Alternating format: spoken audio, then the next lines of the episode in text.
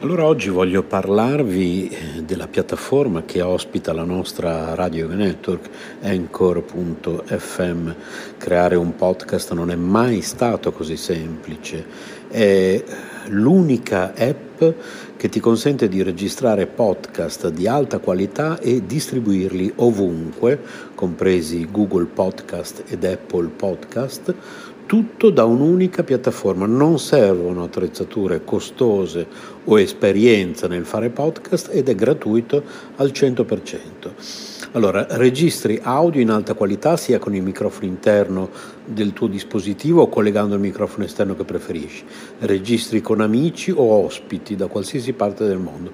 Ricevi messaggi vocali dai tuoi ascoltatori e aggiungi le loro domande o il materiale che ti hanno inviato al prossimo episodio. Aggiungi un'ampia gamma di intermezzi musicali ed effetti sonori al tuo podcast. Importi audio da utilizzare nei tuoi podcast da qualsiasi app del dispositivo. Aggiungi una qualsiasi canzone da Spotify riproducibile esclusivamente su Anchor in questo caso. Modifichi il tuo audio ovunque, lo strumento di creazione di splendidi episodi visivi consente di modificare e riorganizzare l'audio degli episodi del podcast. Accorcia modifica le tue registrazioni con gli strumenti di modifica progettati appositamente per la creazione di podcast. Aggiungi musica di sottofondo intelligente al tuo file audio. Sfoglia una vasta libreria di brani completamente gratuiti di alta qualità che regolano in modo intelligente il proprio volume per adattarsi alla tua voce. Aggiungi flag durante la registrazione per contrassegnare le parti su cui tornare per modificarle o rimuoverle. Condividi ovunque il tuo podcast, distribuisci facilmente il tuo podcast su tutte le principali piattaforme con un solo tocco, condividi ovunque il link di qualsiasi episodio o segmento, chi non ha installato Anchor potrà ascoltarlo con i riproduttori di podcast che preferisce o sulla pagina web del tuo profilo Anchor senza bisogno di un account, inserisci un qualsiasi episodio sul tuo sito internet oppure inserisci il podcast e verrà riprodotto sempre l'ultimo episodio Tieni traccia di quante persone ascoltano ogni episodio e di quali segmenti vengono riprodotti più di frequente, scopri chi sta ascoltando ogni segmento su Anchor, accedi a più analisi dettagliate sulla dashboard del desktop collegandoti al sito www.anchor.fm e quindi insomma voglio dire, come non usare Anchor, ecco perché noi l'abbiamo scelto al posto della piattaforma che usavamo prima di Spreaker ed ecco perché lo raccomandiamo a tutti, anchor.fm oppure cercate su Google Anchor oppure si scrive A-N-C-H-O-R oppure scriveteci. Per informazioni, possiamo aiutarvi ad aprire il vostro canale, possiamo aiutarvi tecnicamente con consigli, tutto gratuitamente, siamo a disposizione. Radio yoga network chiocciola gmail.com Giorgio Gaber ha fatto una trasmissione a sera, seconda serata, ha invitato due cantautori, Francesco Guccini e Francesco Battiato. Battiato amico mio, uno amico mio, no? E ha detto voi due vi chiamate tutte e due Francesco, non va bene perché vi, la gente vi potrebbe confondere. E Battiato e allora tu da oggi ti chiami Franco. Ah, vabbè. Sai chi se ne frega del nome, no? Alla fine Franco Battiato, tant'è che persino la madre, mi ha detto lui, poi la chiamava Franco. Cioè la madre l'ha chiamato Francesco, è stato ribattezzato da Gaber che a sua volta si chiamava Gaberish. Poi gli ha detto, Uè, Gaberish, tu come Gaberish non vai da nessuna parte. E allora Gaberish. Ma i nomi a che servono? Così, per non dire hey tu, hey Jude. Eh? Allora il delirio, il delirio è che vengono fuori o le vite precedenti o quello che noi non abbiamo capito nascosto di questa vita o il collegamento con altre dimensioni. Io e Giorgio Medail abbiamo fatto per 14 anni una trasmissione che si chiamava Totem, tra il visibile e l'invisibile, il mistero in onda. Poi lui nel 2011 ha lasciato il corpo, siamo nel 2016, non ho ancora lasciato il corpo, mi auguro che tu stia sorridendo, anche tu, perché il video io questi due non sono pagati, no? uno mi ha scritto, eh, ma quelli li vengono pagati, perché ah, pare che alla RAI così uno sia pagato. I video sono gratis, qua non è pagato nessuno. Ma siete solidari, sono solidari, tu che li guardi, sono solidari. Non, non, gli rinnovo il contratto, non c'è nessun contratto. Qui non c'è nessun contratto. Frank Sinatra cantava col whisky, io con l'acqua. Cioè, Francesco Sinatra era siciliano, Di Mart, Dino Crocetti. Dino Crocetti abruzzese, Perry Como, Pietro Como, cioè c'è stato un periodo in cui gli americani erano italo-americani, no? cioè gente emigrata, perché dicono uh, Francesco Sinatra, detto Frank, Sinatra era, dice era amico di Cosa Nostra, era Cosa Nostra, che era amico, cioè, no? era uno di Cosa Nostra che sapeva cantare, non è che quelli di Cosa Nostra sapevano solo sparare, c'era anche qualcuno che sapeva cantare il genovese, Gambino, no? Uno mi ha detto, ma tu come fai a conoscere Cosa Nostra? Conosco anche Cosa Nostra. Cioè, conosco anche Cosa Nostra. Ho avuto la fortuna, uno mi ha detto, tu in questi video ogni tanto divaghi, sì, però dopo riprendo il filo, no? Vuoi vedere? Ma poi divagare mica un reato, no? Io dico, uno guarda un video, no? Mi dice che io divago e cambia canale. Sembra come a scuola. Cerquete, stai sul tema. Il tema è il delirio. Sto parlando del delirio, eh, eh, molto vago. Un mio amico degli Hare Krishna, Phil Galelli, decide di andare alla festa di San Gennaro di New York, a Little Italy.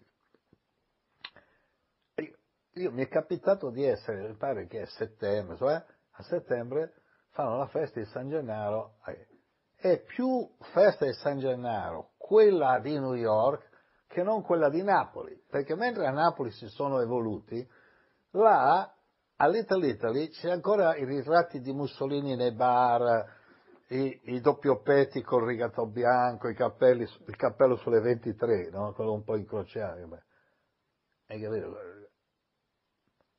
Allora lui va là, a Krishna, però vestito non da vedere, voleva fare un banchetto per vendere dei cibi vegetariani.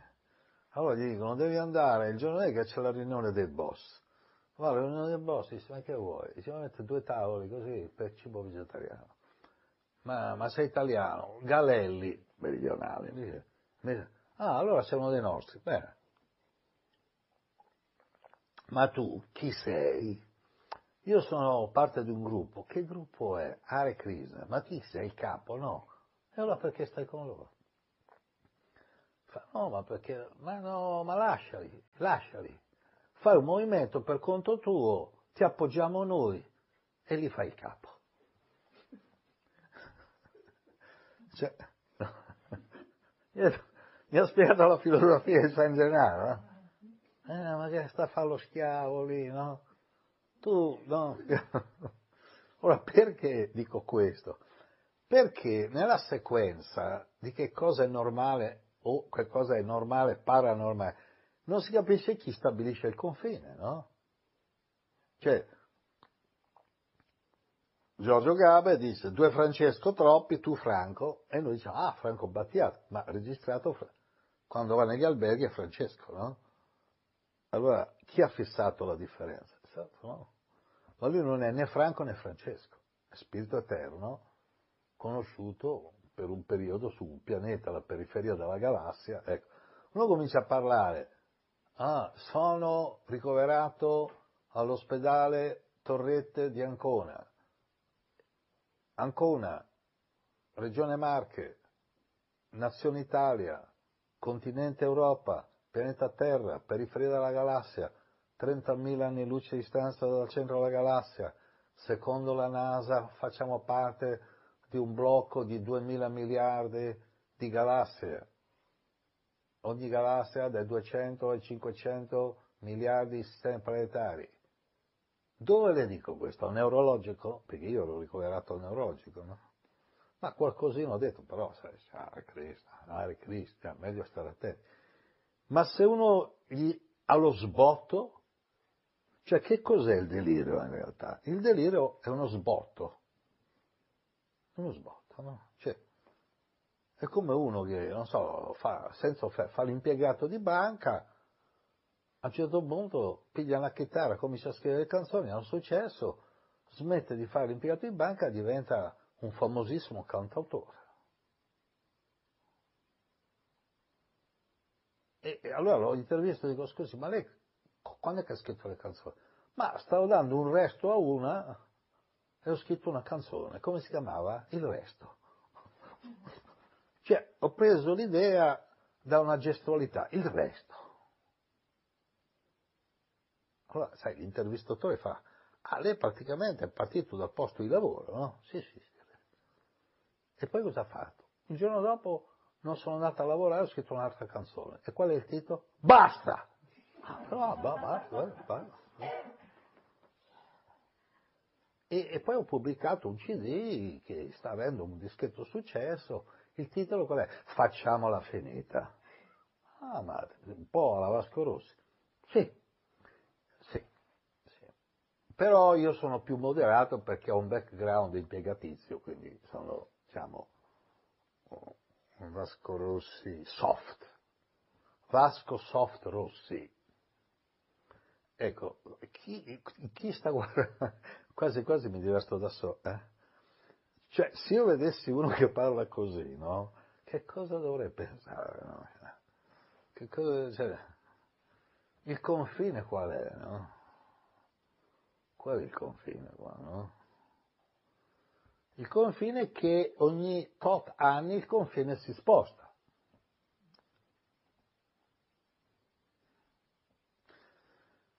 Voglio fare questa piccola cosa in diversi video sparpagliati, perché poi mi dicono, ah, uno mi ha detto, in quale video parli dei chakra? Oh, sono 300 video, eh, prima o poi estratto a sorte, guardali tutti. No? Molte devo dire, pure in quale video parlo della quarta galassia? Eh. C'è il servizio ricerca video, eh, provaceli, no? Hare Krishna, no? Uno mette in quale video hai detto che Gesù Cristo è stato in India? Prega Gesù che te lo dica lui, scusa. Eh? Caro Gesù, mi dici in quale video Gesù, eh, Gesù eh, Giorgio parla di te che sei stato in India? Fai la preghiera della preghiera che avvenga. In poche parole, qui, eh, eh, il, oh, se vado in delirio non mi date farmaci, ecco. Il delirio è proprio questo, questo confine. Allora, facciamo un riassuntino. Io ho detto che sono nato ad Ancona, ma poi non ci ho vissuto. Cioè, famiglia Cerquetti, i miei genitori sono andati a vivere a Milano, io ho vissuto con mia nonna, poi a sette anni sono andato a vivere a Milano. Ma la cosa interessante è che io sono stato concepito ad Ascoli Piceno e la dottoressa che quando ho avuto questi attacchi epilettici, ricoverato ad Ancona, si chiama Cerqua, dottoressa, ed è di Ascoli Piceno, Cerqua, Cerquetti, no? Carva. Quando io sono nato, in via Cosme Damiano, due guaritori siriani, quelli che hanno riattaccato, vedete su internet, la gamba di un nero, che è etiope, lei quando ha visto quel quadro ha detto è papà, no? E ha detto mio nonno, mio zio. No? hanno preso la gamba di un etiope e l'hanno attaccata a un bianco, no? come al solito i neri sempre usati a favore dei bianchi. Quella vicina di casa, allora mio padre come al solito diceva a mia madre, ah, torno subito, andava a trovare la madre pensando che io, figurati, sto via due giorni, figurati se nasce nei due giorni. Invece nato io nei due giorni, senza padre, meglio. Dopo vi spiego perché. La vicina di casa era un'ostetrica che si chiamava Avvertenza. Quindi io sono nato nelle mani dell'avvertenza. Ma qual era l'avvertenza? Io dicevo, scherzando, sono stressato dalla nascita, invece sono stressato da prima della nascita. Io non sono mai stato stressato, però sentivo che c'era qualcosa che mi segnalava, stai attento, no? Che avevo sentito quando ero al secondo mese nella zona del, del del cervello, emisfero sinistro, una mia amica giorni fa mi fa, ma tu hai avuto un aneurisma? Sì. Tre attacchi epilettici? Sì. Nella zona del linguaggio? Sì. E, e perché parli? Come mai parli ancora? Ma io ho detto, ma vedi, è un miracolo che tu parli. Ma il miracolo non è che parlo, è che cosa dico. Perché se parlassi solo, no? C'è l'avvertenza. C'è avuto l'avvertenza, no? E, e allora arriva questo famoso 23 ottobre 2016, domenica, l'ora della trasmissione Totem, tre attacchi epilettici, che la mia cara amata Vetulia, che vive con me, in quel momento, finalmente realizza con chi sta vivendo, con un epilettico, cioè nel senso, con uno che attacca epilettici, che di colpo, nella tranquillità, un urlo sovrumano, bah, tra l'altro che gol, no? Cioè, sai quelli gol, eh. chiama 118 e arriva una. E qui è la novità. Il letto è della linea vivere zen, che vuol dire vivere in meditazione. Si chiama totem. Quella lì che è arrivata, di un paese vicino, noi siamo a Marina di Montemarciano, quindi non siamo, eh, è una che ascoltava la trasmissione. Quindi la trasmissione era tra il visibile e l'invisibile che è finita nel 2011, parliamo del 2016, no? Quindi questa linea di confine tra il visibile e l'invisibile, no? Io ho deciso di fare delle sedute di acupuntura, guardo internet, ci sono dieci facce, ne scelgo una, vado, l'Elisabetta Peruzzini di Fano mi guarda e fa, sono venuta alla tua conferenza. E infatti me la ricordo, è venuta una conferenza strapieno, c'era anche Giorgio Guidi, a Urbino, l'ultima conferenza era strapieno, e c'era una seduta per terra vicino a me, piedi, era lei il caso non esiste. Io dico, ci conosciamo tutti dalle vite precedenti. Ma cos'è un delirio? E per certi sì. Ti immagini uno che esce dal coma e dice, ciao, ci conosciamo tutti dalle vite precedenti. Gli danno subito i calmanti. Non parla più. Quelli in delirio andavano intervistati. Invece dei calmati bisogna dargli i microfoni. Bisogna fare i video. Perché poi quando uno rivede i video vede che ha detto delle cose interessanti. Perché il caso non esiste. Perché io dico adesso scrivo questo libro, Il viaggio continuo, dove parlo di questi collegamenti. Quando vai a rivedere è tutto un collegamento karmico. C'è tutta una sequenza karmica, no? Quindi oggi non esiste più il delirio, non esiste più la nascita in casa, esiste raramente esiste la morte a casa, la morte a casa addirittura la chiamano incidente domestico. No, sì, no, cioè, no. Non c'è l'idea della morte naturale.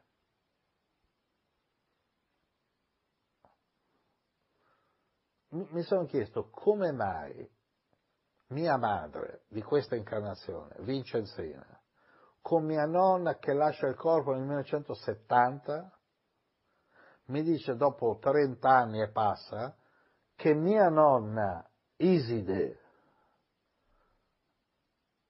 il marito non si chiamava Osiride, ma ci manca poco, si chiamava Pirro, eh? Iside, in punto di morte prende per mano e dice ascolta Giorgio, ragione lui, perché me lo dice dopo, dopo circa 25-30 anni così, no? Nel 2016, 46 anni dopo, giorni fa, raccontando l'episodio di questa esperienza, tre attacchi epilettici, mia sorella ancora non lo sapeva. Perché ho detto, sai, non volevo dirtelo perché, e mia madre ha lasciato il corpo, cioè morta no? da un pezzo. Non gliel'ha voluto dire. Io ho avuto io, ma Vetulia che vive con me ha avuto proprio la prova che in quella stanza, in quell'ambiente dove io sto, dove vivo, ci sono in corso una serie di fenomeni paranormali. Pesarisci, è vero o no? Sì, è. Se può riprendere lui che dice che è vero, se no viene espulso. vero. Lì sto assistendo. Sto assistendo a una serie di fenomeni paranormali che mi hanno direttamente coinvolto. E In- in- in- riguardo a Giorgio. riguardo a Giorgio Cequetti, Eh, tipo? tipo le chiamate che sono scomparse dal mio telefono alle 22.22. alle 22.22. 22 nel libro eh, è il numero di mia nonna Iside, no? Io ultimamente vedo sfere di luce. Ultimamente vedo sfere di luce, ho delle sincronicità E lei, quella sfera di luce che hai visto tu, è Iside. che mi viene a trovare. Francesco, non farlo scemo. Sì, ero a letto con una, non dire il nome, Ero a letto con una e stavo godendo stavo godendo e vedo una sfera di e luce. vedo una sfera di luce. È Iside che te l'ha messa nel letto, lo vuoi capire o no? E sai perché l'ha fatto Iside? Perché era accompagnato, spiega. Perché ho accompagnato Betulia all'ospedale Eh, quando Giorgio era stato ricoverato. esatto. Ah. E Quindi io ci vedo sta Iside che si dà da fare, no? Non è che adesso fai, oh santa Iside, no, cioè, no, non è che bisogna andare a fare il catechismo, però sono dei fenomeni paranormali. Aurobindo si può fare un, un- un primo piano del nostro amico Aurobindo. Insomma, qui i fenomeni paranormali, è vero, sono più di quelli normali ultimamente. Cioè, io se vado a vedere la mia vita, in 70 anni, sono più i fenomeni para che non quelli normal. Lo scopo mio di medaglia era proprio quello, dimostrare che chi stabilisce la linea? Noi adesso qui abbiamo uno dei più grandi avvocati viventi, ma l'avvocato non esisteva, il diritto non esisteva. C'era la legge più forte, sparivano i corpi, gli stupri, le violenze, il commercio degli schiavi, intere città distrutte, no? non c'era l'ambulanza, non c'era il soccorso. Quello che sembra uno straccio di civiltà è meglio che niente, se studi la storia. Che cos'è stata la storia? La civiltà romana era tutta violenza. Iniziamo adesso ad avere un briciolo di civiltà, no? Quindi chi stabilisce cos'è normale che cosa non è normale? Se uno si fa del male. Chiaro, se uno apre la finestra a volo, eh, eh, però se uno sale con l'Alitalia a volo, cos'è? Paranormale? Cioè, no, no? Allora, eh, Padre Pio, ubiquità, c'aveva, c'aveva questo potere. Voglio dire questo, se ti succedono dei fenomeni strani come a Pesarisci, che sarebbe Francesco, che in realtà lui si chiama Pesaresi, io ho chiamato Pesarisci perché è un saggio, che, che poi Risci vuol dire chiaroveggente, comincia a vedere le sfere di luce. Complimenti. Non vi spaventate. Lo scopo di questo video è non vi spaventate. Vi si sta aprendo un altro occhio chiamato, terzo. Il famoso occhio che tutto vede dentro il triangolo non è Dio ti vede, è il triangolo, quindi triangolo vuol dire tri. Se io fossi un grafico che devo disegnare il terzo occhio, lo metterei in un triangolo. Il triangolo con dentro l'occhio è il logo del terzo occhio. Il logo. Giu- giusto, no? La moglie di Giorgio Medai faceva la grafica, ha preso il biscione e gli ha messo un fiore, che è il simbolo di Mediaset, no? Siccome il biscione si mangiava la gente, Mediaset si mangia la gente lo stesso, però gli ha messo un fiore, flower power, era un po', no, Marcella era un po' flower power. Quindi davanti al paranormale bisogna essere normalissimi, perché noi siamo esseri multidimensionali. Il sistema in cui viviamo favorisce il divertimento perché è confezionato all'interno di alcol, un certo tipo di droghe, un certo tipo di sballi e compagni. Il delirio, siccome è nella zona di confine tra l'Italia e la Svizzera, nel senso tra l'aldi qua e l'aldi là, allora lì bisogna intervenire con le medicine, no? Bisogna intervenire proprio perché se non comincia a dire tutto quello appunto, no? Io l'ho visto con mia nonna, no? Che mia madre ha detto, ha ragione Giorgio, ascolta lui, ha detto dopo 30 anni, ma non l'ha detto a tutta la famiglia. Quindi è ovvio che questa nonna sono 46 anni che... Però andando a ricostruire la nonna Iside, quando io, in qualche video, se l'avete visto, quando è che io ho cominciato a ricordare le vite precedenti? Con mia nonna. E dicendo nel 2016 a mia sorella che ha 74 anni, lei non c'era. Perché lei giocava con le amiche che avevano 4 anni. Io avevo 8 anni, quella aveva 4 anni e mezzo, quindi lei aveva le amiche 13-14 anni.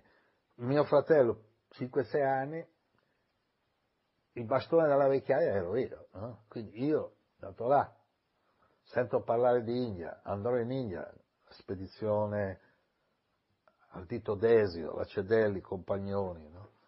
Poi quell'altra storia che forse ho già detto, quella della carne, no? Cioè, c'era, c'era, queste si riunivano ad Ascoli Piceno, nel palazzo dove c'è scritto SPQA, cioè se danno eletti, guardi a destra c'è Senatus Populusque Ascolanum, da cui i romani hanno copiato, al primo piano c'era la signora Iani, perché il palazzo esiste ancora. Dice sì, so, loro due, quella lì ha litigato con quella là, quella là non viene perché c'è questa, là, quella sta nervosa. Io ero l'unico bambino e dissi, io già avevo detto precedentemente, perché poi io già abitavo a Milano, quindi succedeva quando andavamo giù ad Ascoli a trovare mia nonna. Avevo già detto da grande andrò là, che era una roba, no? Là voleva dire l'India, no? Dissi, io so perché hanno litigato. Ascoltiamo il nipote della signora Cerquetti, cioè che vuoi si girano proprio col rallenti, si chiama nel, nel gergo, è una, quella più, sai, bambini, dici perché hanno litigato? Perché mangiano la carne? Cioè, mangiano la carne. Tipo, non so, era il 1956, no? 1956 andrebbe verificato però mi pare Olimpiadi di Melbourne, Australia. 1960 Olimpiadi di Roma. Io avevo calendario alle Olimpiadi ogni quattro anni. Cioè. Melbourne, Melbourne, Australia, 1956. Beh, perché mangiano la carne? Spiega. Io in quel momento non avevo la spiegazione, però la spiegazione è arrivata.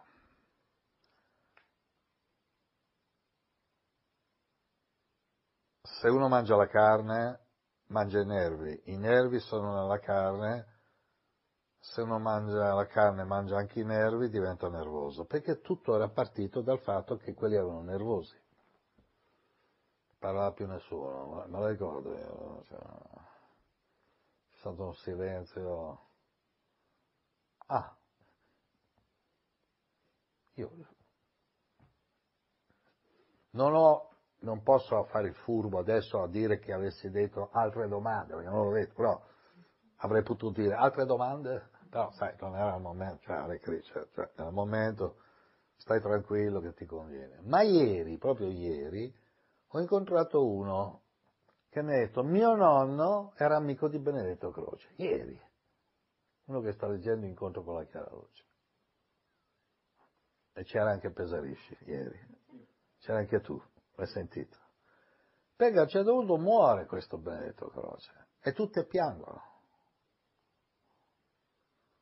E Massignani, il prese del liceo, liceo famoso di Ascoli, si alza in piedi e fa smettete di piangere, è vero che è morto Benedetto Croce, ma c'è il nipote della signora Cerquetti.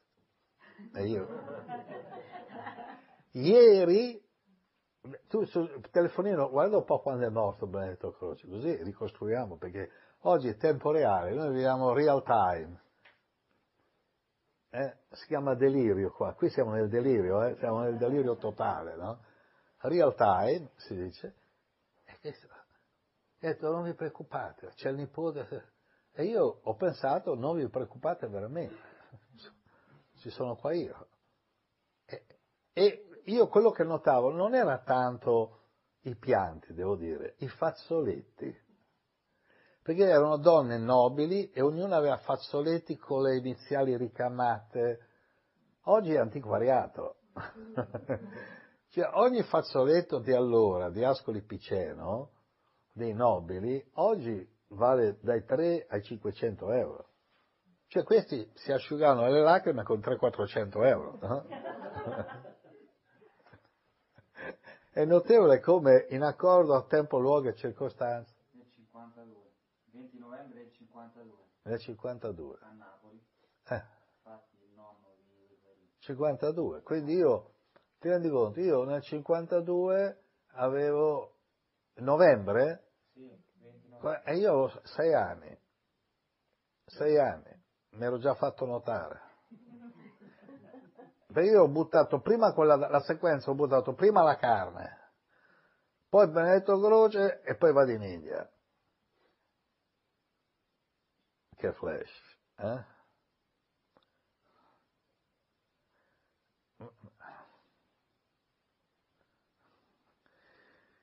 Io, io adesso, visto che siamo a delirio, andiamo a rotta libera, in quegli anni lì vivevo ad Ascoli Piceno, io ero tra i 3 e i 7 anni, poi sono stato a vivere a Milano, no?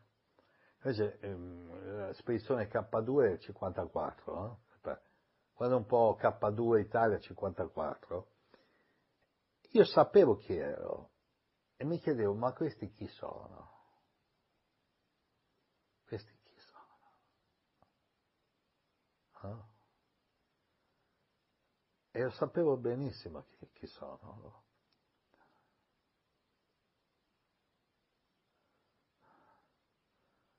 Vuoi che ti dico il giorno?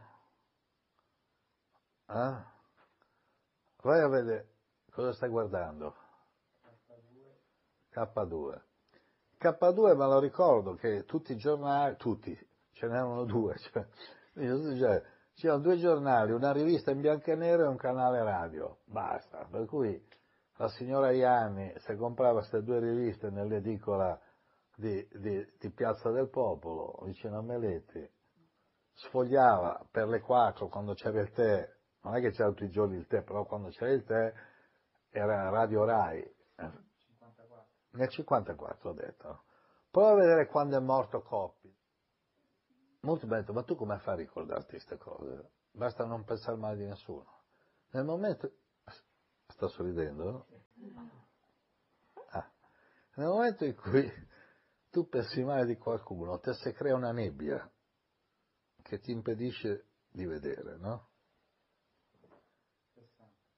62? No, 1960, 2 gennaio 1960. Quindi 60? Sì. Perché, sai perché mi ricordo? Perché questa cosa qua è rivenuta fuori ancora e ancora. Cioè, questa storia di sto Benedetto Croce, che era morto nel 52, l'hanno ritirata fuori. Io andavo da mia nonna a Natale, quindi lui è morto il 2 gennaio, giusto? Nel 60, io ho 14 anni, e, e questi ritiravano fuori, cioè, ritiravano fuori.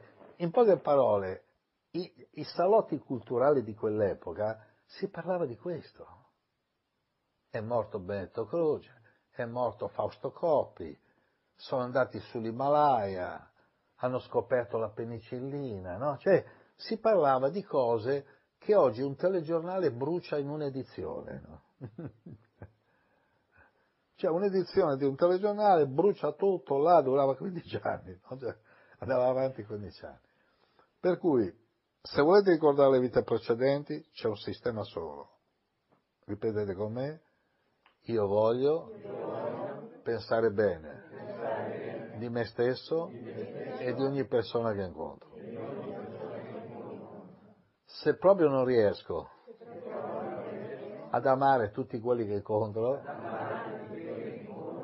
almeno voglio capire che sono generati dal mio karma. Se incontro un antipatico, vuol dire che ho fatto qualcosa di antipatico. Ecco, voi non rispondete, ma adesso lo dico io. Ho detto antipatico perché sono quelli che si incontrano più facilmente, no? Cosa avevamo con lui antipatico? E vuol dire che hai fatto qualcosa di antipatico. Per cui, tra il delirio e il divertimento, io ci metterei la gioia di vivere, no? Quindi, ripetiamo insieme, dando spazio alla gioia di vivere, possiamo prenderci gusto.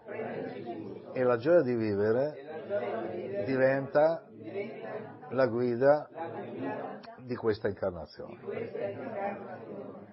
Grazie per aver visto questo video sul delirio.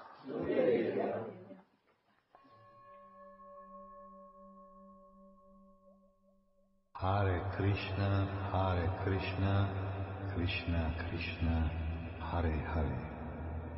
Hare Rama, Hare Rama, Rama Rama, Hare Hare. Hare कृष्ण Hare कृष्ण कृष्ण कृष्ण हरे हरे हरे राम Hare राम राम राम हरे Hare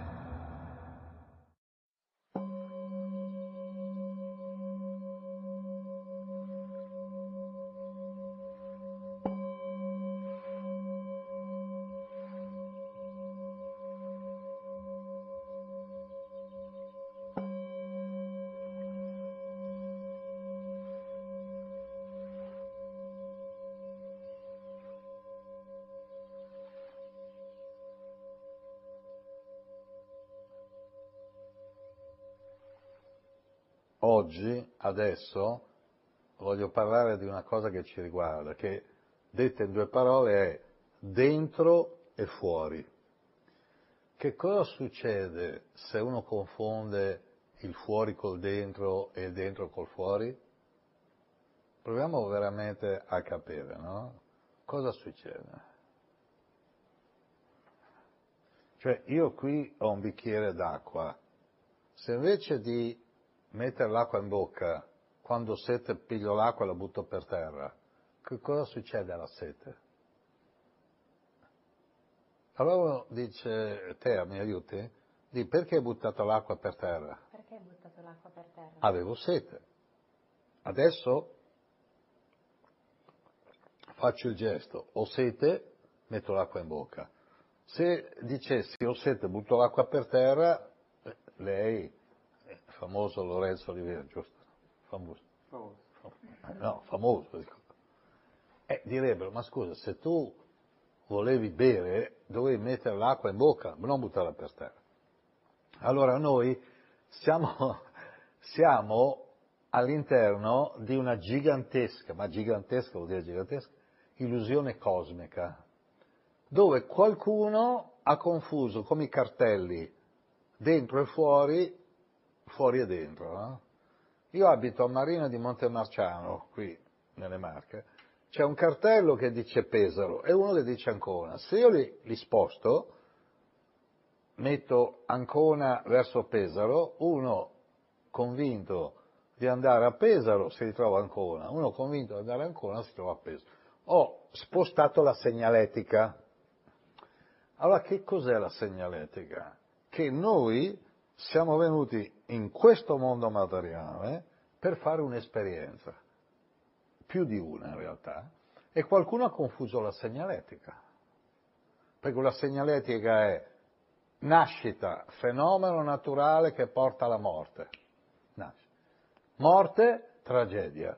Ma scusi, ma in quale famiglia? Ah, c'è stata una tragedia, è nato un bambino. Nessuno, no? Nessuno dice è nato un futuro morto, cioè futuro moribondo, nessuno. Allora molti mi hanno detto, ma di un po', ma tu che fai tutti questi discorsi, questi discorsi da pezzo per fare, ma quando morirai tu? Ecco, allora io ho, poi i video li potete vedere, ho vissuto una serie di morti apparenti, in inglese si chiama Near Death Experience, esperienze vicino alla morte. C'era uscito dal corpo, rientrato. E caro Lorenzo, siccome ti voglio bene, perché molti pensano che io voglio bene solo a te, però voi due siete fatti uno per l'altro, nel senso buono della parola. No. Nel senso che se siete culo e camicia, a te ti conviene fare la camicia, a te no? a te lasciagli fare quello che sa fare. Ecco. Ma il punto è, questi due come hanno fatto a prendere questi corpi qui? Hanno creato nel ciclo delle reincarnazioni quello che si chiama un buon karma. Ma hanno delle garanzie? Zero. Se da adesso non continuano a fare delle azioni positive, non c'è nessuna garanzia. Cioè, quindi il divenire è tutto da, da creare. No? Però per ritornare al dentro e al fuori, quando uno esce dal corpo e fa un sogno, torna, eh, uno esce dal corpo, scrive un libro, un altro o con la ayahuasca, IAG, LSD, di, eh, o con la pineale, con, con la DMT, sogno, o con, con, con, libri di fantascienza, fanta quello che ti pare, dopo aver visto un film a televisione, fa un viaggio fuori dal corpo. La febbre, la febbre, l'orgasmo, anche l'orgasmo. Quando dimentico l'orgasmo, ditemelo, eh? Anche l'orgasmo fa fare viaggi fuori dal corpo. Eh? E poi torna e racconta. E quando non torna il problema? Quando non torna. Quindi, questo viaggio fuori dal corpo, che cos'è? È uno dei poteri che noi abbiamo, dentro e fuori, fuori dentro. No? Una volta che noi siamo usciti dal corpo, a Lorenzo, che non è Lorenzo, di Lorenzo, più di tanto non gliene frega. Niente, meglio usare un linguaggio terra terra. A Tea, una volta uscito dal corpo di Tea, dirà ma sì, è stata un'esperienzina, dai, sto, posso mica passare l'eternità a pensare che sono stato a Tea. Sono stato a Tea.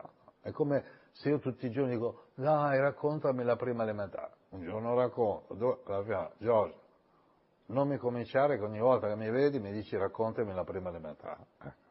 Una volta ho detto, se in un'altra galassia no, ci fosse un pianeta dove tutti ricordano e c'è il club di quelli che hanno fatto almeno un'incarnazione sulla Terra, almeno uno, ti dice, ma tu in che anno l'hai fatta?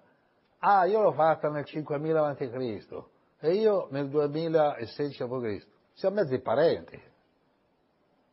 Ai tempi tuoi che c'era? Ma bastonate tutti i giorni, no? Cioè, ai tempi tuoi, no, c'era l'autostrada, cioè, cioè, no? Perché è il club di quelli che hanno fatto almeno un'incarnazione sulla Terra, no? E si riuniscono ogni tanto, raccontano le storie, fai, oh, sì, no? Perché è una galassia dove se non hai memorie delle vite precedenti non entri. È un memory galaxy, detta all'americana, no? La galassia della memoria. Yogananda ha detto che ci sono intere galassie di Asura, lì è meglio che non entri, no? Come ci sono i bar di periferia, entri e ti pigliano subito a schiaffi, no? Sono delle galassie che è meglio stare, no? Ieri ho messo su Facebook, Brahma, il creatore di questa galassia, vive al centro della galassia, a 30.000 anni luce da noi. Uno mi ha scritto, ma stai scherzando? E che è vietato scherzare? un altro ha detto fantasia, un altro ha detto finalmente si è capito tutto, perché poi Brahma vuol dire creatore. Il creatore della galassia, eh? come Trump. Trump, diventato presidente degli Stati Uniti, dove vive Trump? Negli ultimi piani della Trump Tower. Cioè, si è costruito un grattacielo, ha venduto i piani bassi e vive nei piani alti. E l'interno dei, dei, dei, piani alti della Trump Tower, Donald Trump, sono meglio della Casa Bianca. No? Cioè, c'è più lusso là. Quindi il creatore della galassia vive nel più alto dei cieli, una volta era il centro. Ma torniamo alla bolla cosmica. La bolla cosmica è che uno entra qua E qualcuno ci fa uno scherzo, adesso senza offendere, tipo scherzo da prete si dice una volta, che ci fa credere che l'entrata è positiva, l'uscita è negativa. Quindi una volta che uno è entrato ha una paura pazzesca di uscire, trasformano l'uscita in tragedia, per cui nessuno vuole uscire. Nessuno vuole uscire. E ti fanno fare una serie di azioni che quando esci ti fanno rientrare peggiorato. Una di queste è mangiare i cadaveri, cioè mangiare animali. No? Adesso io non voglio criticare Gesù Cristo, però se io avessi incontrato Gesù Cristo, se avessi incontrato Gesù Cristo, gli avrei detto non andare al Tempio. Perché lui, nel momento che ha detto fuori i mercati dal Tempio, i mercanti dal Tempio, no? L'ha detto sta ha riconosciuto che c'è bisogno di un tempio in muratura, attenzione, no? Ma quello è il loro gioco.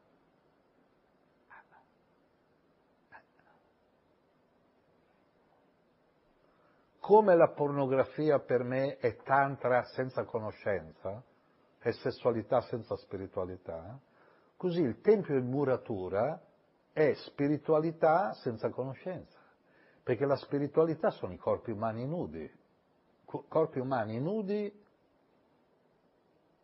stavo per dire crudi, solo che dopo c'è sé che si chiama crudi, no? Cioè, corpi umani nudi in un ambiente esteso, mare, sole, natura, no? Quindi le case, le case, cioè gli edifici, questa è una casa, sono rifugi, rifugi. Dio non ha bisogno di una casa, quindi chi dice la casa di Dio? Come la casa di Dio? Ma come? Tu per acchiappare dici che Dio è onnipresente, poi fa la casa di Dio. E allora che cosa è successo? Gesù è andato là, gli ha rovesciato i banconi, ha detto fuori i mercanti al Tempio, e cosa ha fatto il Tempio? Gli hanno detto una classica frase, tu me la pagherai. Tu, tu, tu me la pagherai, perché noi viviamo di questo noi commercializziamo la spiritualità. Tu ci rovesci i banconi e noi te ti inchiodiamo. Noi ti inchiodiamo. E l'hanno inchiodato. Poi sarà risorto, ok, Hare Krishna. So, io sono stato anche alla tomba di Gesù Cristo in Kashmir. L'unico apostolo che l'ha accompagnato Matteo, poi sentiva freddo perché era abituato in Palestina, Kashmir in inverno c'è un metro e mezzo di neve, gli ha detto vai a svernare in Tamil Nadu, c'è ancora la caverna dove viveva St. Thomas, San Tommaso. Ma torniamo al dentro e fuori. Ma cos'è sto dentro e fuori? Veniamo qua a fare un'esperienza, a vedere che effetto fa il finito, che effetto fa la finzione, il brivido della separazione. Cosa vuol dire affidarsi a qualcuno? Eh? Le donne lo sanno far bene si affidano a un uomo e si ritrovano morte, strangolate. Quante donne nude sono state strangolate nel corso della storia? Troppe. Per questo la frase era sono tua e quello ti strangola. Perché ti strangola? Perché ti vuole possedere. No? Quindi un'emozione è affidarsi, quindi diventare bambino, diventare innocente, diventare neonato. È perché tutti, anche quelli un po' cattivelli, quando vedono un cuccioletto di gatto, di cane, hanno un po' di tenerezza? Perché è uno dei motivi per cui anche loro sono di qua. Come fai tu nell'universo spirituale dove hai un corpo energetico perfetto a provare queste emozioni? Non le puoi provare. No? Come fa uno che gira in Rolls Royce a fare trekking? Con la Rolls Royce? comprerà un bellissimo uh, saccapelo, una canadese antiproiettile, tendina, no? comprerà uno zaino, eh, però alla fine se vuoi fare il trekking, eh. Più di tanto non ti puoi postare, no? Poi sarebbe forte se questo miliardario che fa trekking, quando ha aperto la canadese più costosa, con lo zaino più costoso, eh, la mattina si sveglia, ha perso la memoria, sai che flash? Non ride nessuno questo. Cioè, se a sveglia ha perso la memoria, cosa fa? Cioè, Eh, mica si ricorda che lui c'era la Rolls Royce, la villa, il parco. Era partito per un trekking. Il nostro trekking si chiama Samsara. Samsara.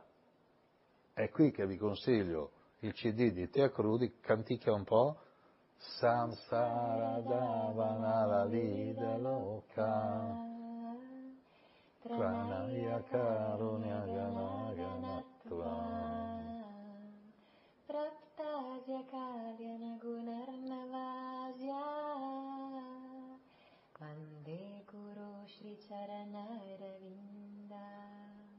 Adesso per far capire che gliel'ho insegnato io, lo devo dire io da solo. Samsara davana la lida lokam pranaya karunya ganaganattam praptasya kalyana gunarnavasyam vande gurosi charanara vindam. L'ho insegnato io nel senso, prima di morire, eh, voglio che lei diventi guru perché è ora di farla finita con l'idea che i guru devono avere il cazzo, cioè nel senso buono della parola cazzo, cioè non è vero un cazzo che i guru devono avere il cazzo, cioè non è che uno per essere guru deve essere maschio, questo è un altro mito demoniaco falso, falso. Guru è coscienza eterna consapevole. Poi che c'è un corpo maschile o femminile, ti va bene lei guru? Ottimo, Hare Krishna. Fai un sorriso, eh. fai, fai, fai così. Digli, digli, cara Tea, ti accetto come guru. Cara te, ci- ti accetto come guru. Guarda che c'è, sei in video, eh, per i prossimi duemila anni. Tra mille anni, ma chi è quel Lorenzo? Dico, cioè, che l'ha detta così bene la frase. Era un eh. devoto delle vite precedenti. Devoto da- di guru, di guru Tea, è guru Tea. Io già una volta te l'ho detto, eh. Io già una volta glielo dissi, perché io ti voglio bene. Ecco, quanti anni, età? 34. E tu? 28. No. La cosa che mi affascina di te è che ha sempre 28 anni. No, ma in tutti i sensi, anche fisicamente. Ah, io la conosco da secoli e mi si presenta sempre con questo 28. Che ti sta bene, eh? È una taglia il 28 che ti sta bene. Quindi torniamo al dentro e il fuori. Siamo spiriti eterni, abbiamo tempo. Cioè abbiamo così tanto tempo che abbiamo anche tempo da perdere. È questa l'allucinazione. Però una volta che sei dentro l'allucinazione non ti rendi conto. Eh? Come io, Claudio Rocchi e Tofani scriviamo le canzoni insieme, no?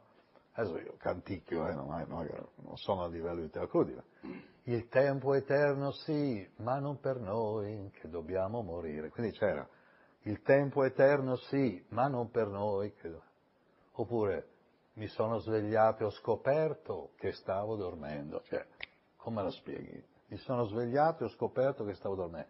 Se ti risvegli a livello spirituale, scopri che sei in un'allucinazione. In realtà noi abbiamo così tanto tempo che... Però attenzione, che cos'è samsara? Cic- trekking, ciclo ripetuto di nascita, vita e morte. Qua, pianeta mediano. Pianeta superiore, nascita, vita morte. Durata mille anni, diecimila anni, offro io una milionata, va, no? Corpo divino, angelico, celestiale, celeste.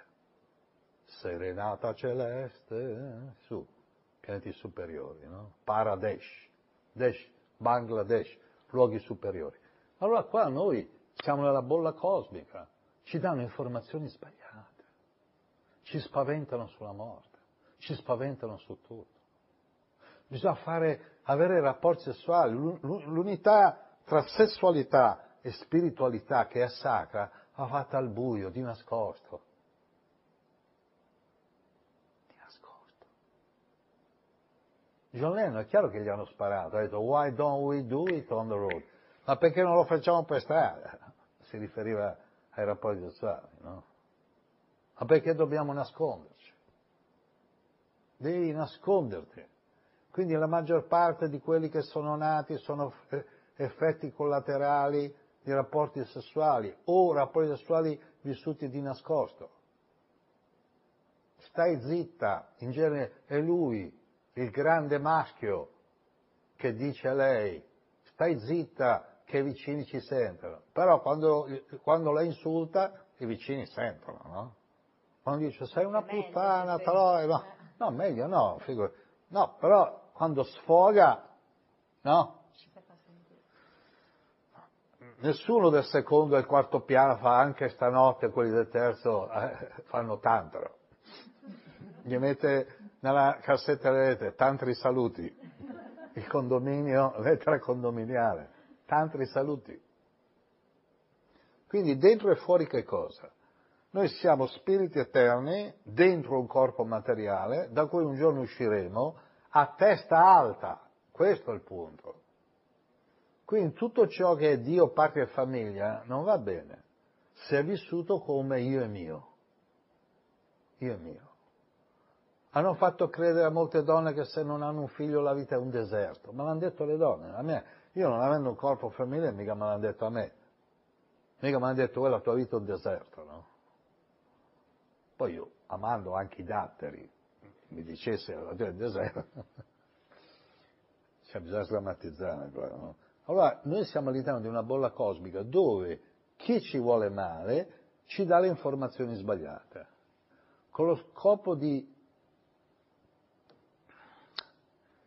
Hanno detto che Bossi ha creato la Lega, no? Bossi, no? Ma la Lega è stata creata nel terzo secolo d.C. Res Ligo.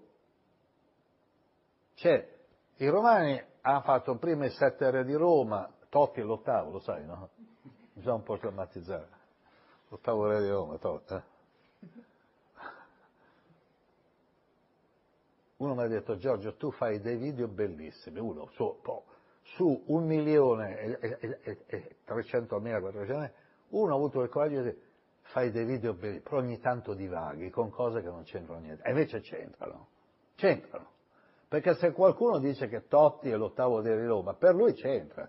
A me non me ne frega niente, né dei primi sette né dell'ottavo, figurati, no? Però dice, ma perché lo dico? Per sdrammatizzare. Allora, hanno fatto i re di Roma, poi hanno fatto la res pubblica, che ancora tira, e poi qualcuno ha fatto la res ligo, la religione. Quindi Bossi non ha fatto la lega lui, c'era già la res ligo, la cosa che lega, e non poteva essere la cosa pubblica. Res pubblica, res la cosa pubblica. E poi la res, la cosa che unisce, deve essere non legata al territorio, perché sennò la Repubblica Italiana, non legata al lavoro, perché la Repubblica Italiana è legata al lavoro, deve essere legata su un qualcosa di superiore di cui noi siamo i gestori. E che cosa c'è più di superiore di Dio? Cosa c'è più superiore di Dio che è onnipotente, onnisciente e onnipresente? Però, per sapere i miei peccati, io li devo confessare a qualcuno. Ma allora lui non è più onnisciente? Tu è un po' che non vieni nella casa di Dio, ma come? Sono tutti i giorni in sua onnipresenza? Com'è qua? no? La gestione del jolly. Ah, uno dice, ma cosa? Hai chiamato Dio jolly? Eh, il jolly non è la carta che vale tutte le carte, no? È la res ligo. La res ligo. Mo con questo video fuori e dentro, dentro e fuori, quanti amici mi sono fatti? Due, penso, due sicuri, voi due, no? Mi volete bene voi due? Eh, certo, di certo c'è la morte, fammelo dire. Cosa hai detto? Io ti amo, caro Giorgio Baba. Esatto. Sono per alcuni un simpatico settantenne, no, per, per alcuni, cioè nel senso, avendo fatto 70 giri intorno al sole, cosa trovi, mia cara? Ti trovo Ancora vivo, grazie, grazie. Affascinante. Cioè- lucente, luminoso. Cosa ne sai? Io, questa qua, questa qua è un complimento, perché è un modo affettuoso di dire, no? Questa qua io la conosco dalle vite precedenti. È chiaro? Si chiama, o si fa chiamare Tea. Crudi non può rinunciare, non è l'anagrafe, no? La conosco dalle vite precedenti. E che cosa gli dico? Vuoi continuare a soffrire? Eh? Vuoi continuare il ciclo del samsara? E lei ha detto, No. allora ti do io le informazioni, anzi ti restituisco. Se tu vuoi, questa è l'ultima incarnazione. Però, siccome il calcolo che avendo 42 anni più di lei, lei ha già fatto i suoi calcoli, lei è convinta che muoio prima io, no? Poi vedremo dal video, si vedrà dal video, no? Siccome lei è convinta che muoio prima io, io glielo faccio credere, allora dico, se muoio prima io, è meglio che tu mi ascolti, è meglio che ti fermi, ti fermi un po' a pensare. Quella vita che hai fatto è tutta materiale. Eh, scriviamo le canzoni così, no? Dovresti canticchiarle però. Dovrei star bene, dovrei essere tranquillo. Mm. E poi dicevamo, vorrei poter sentire un gusto superiore e controllare la mente definitivamente. Hare Krishna. Hare Krishna, Hare Krishna, Krishna Krishna, Hare Hare. Hare Rama, Hare Rama, Rama Rama, Hare Hare. Hare Krishna, Hare Krishna, Krishna Krishna, Hare Hare.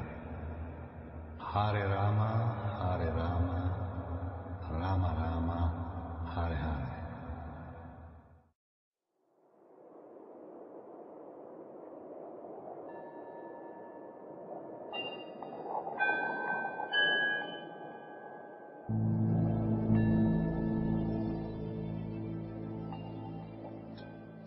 Si dice sempre Adamo ed Eva e non si dice mai Eva e Adamo, no? Già quello è un segnale. Perché prima, quando le telecamere, sì, la, la, ripresa, cioè erano spenta la luce, così parlavamo qua con gli amici di Adamo ed Eva. Per cui sì, Adamo e Eva, per cui addirittura, siccome in natura uno nasce da una donna, sta donna la fanno nascere da un uomo, eh? Qui qualcuno ci ha avuto una di quelle fantasie. Poi la costola, poi si scopre che non era una vera costola, insomma, fatto sta che leggendo la Bibbia, nella Bibbia si parla di schiavitù, di guerre, di scontri, eh, di, di- di- cose eh, nefaste, vendette. Tutto sotto la regia di un certo Yahweh o Yahweh. Ognuno lo pronuncia un po' come pare.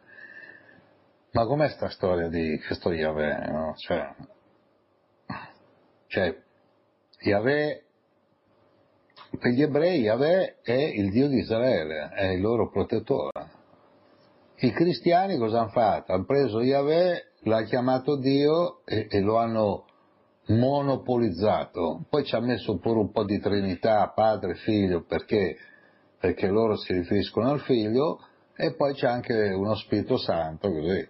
Siamo Celestino V, che fece il gran rifiuto, cioè era Papa, ma poi si è rifiutato di fare il Papa, seguiva Gioacchino da Fiore. Gioacchino da Fiore, di- dalla sua immaginazione, vede l'umanità in tre fasi. Antico Testamento il padre, Nuovo Testamento il figlio e poi ci sarebbe stato dopo un, paio di mila anni più o meno la nuova era chiamata dello Spirito Santo. E Celestino V eh, auspicava l'avvento di quella era dello Spirito Santo e vede che non è il Vaticano. Quindi, perché molti dicono, ah, prima di Ratzinger c'è quello lì che ha dato le dimissioni, lui in realtà è il gran rifiuto, che Dante poi decide dove metterlo, no? Leggetevi la Divina Commedia, scoprirete dove, dove è finito Celestino V. Ma quella che non regge è la storia. Allora, questo Dio costruisce un infinito di miliardi di galassie, giusto? È questo Dio. Poi fa un Eden, un recinto, poi ci mette Adamo e Eva nudi. E poi gira, perché lui camminava tra di loro, questo che dice, no? Poi punto arriva questo essere serpentiforme, rettiliano, c'è chi dice rettiliano serpentiforme. Secondo la tradizione indiana, filosofia indiana dell'India, Oriente, ci sono degli esseri che appaiono e scompaiono chiamati naga, di cui ci sono alcune statuette. È chiaro che se leggete i libri di David Icke, pronuncia David Icke, i rettiliani, addirittura lui dice che anche Bush, Genghis, tutti rettiliani. Oramai gli ha girata male, dice che qui è un mondo di rettiliani come visitors che si mangiano i topi, la sera la Inghilterra si strappa via, la si mangia due topi per cena, poi la mattina si rimette la troncia, lì, forse anche Carlo lì avrà mangiato un topo da piccolo. Io penso che i naga, che esistono, sono serpentiformi e ci sono delle statuette con questi che hanno le facce e dicono a Eva ma guarda che tu questo benedetto albero del bene e del male è scegliere tu puoi scegliere puoi far bene o male e perché l'albero? perché l'albero si giudica dai frutti quindi il karma si giudica dai frutti quindi il karma per spiegare le cose a gente così l'albero l'albero si giudica dei frutti, io dico quello è un melo, non è un pelo, aspettiamo il frutto e vediamo se è un pelo o un melo, così. Quello lì è bravo, no, quello lì è disonesto, quello lì è... e vediamo i frutti. E che cosa fa questo? Dio caccia, li caccia, li caccia da un recinto. Allora lui costruisce l'infinito, le galassie e poi fa un recinto con questi due nudi, poveracci, che appena uno dei due sbaglia, fuori. Oh, adesso io non mi intendo di calcio, però poteva dargli cosa il cartellino giallo, no? Poteva almeno dargli prossima volta che ti vedo il serpente, fuori, no, no, su, fuori, va. Maledizione, tu, tu partorirai con dolore, no. Io da bambino, bambino ragazzo, mi ricordo alle medie, no? ho sentito dei muratori, ho sentito gente per strada dire puttana Eva. No? Siccome questo nome Eva io l'avevo già sentito al catechismo, mi sono informato su cosa fa una puttana e il 2 più 2 fa 4. Adamo ed Eva, puttana Eva, perché ragionavo da bambino.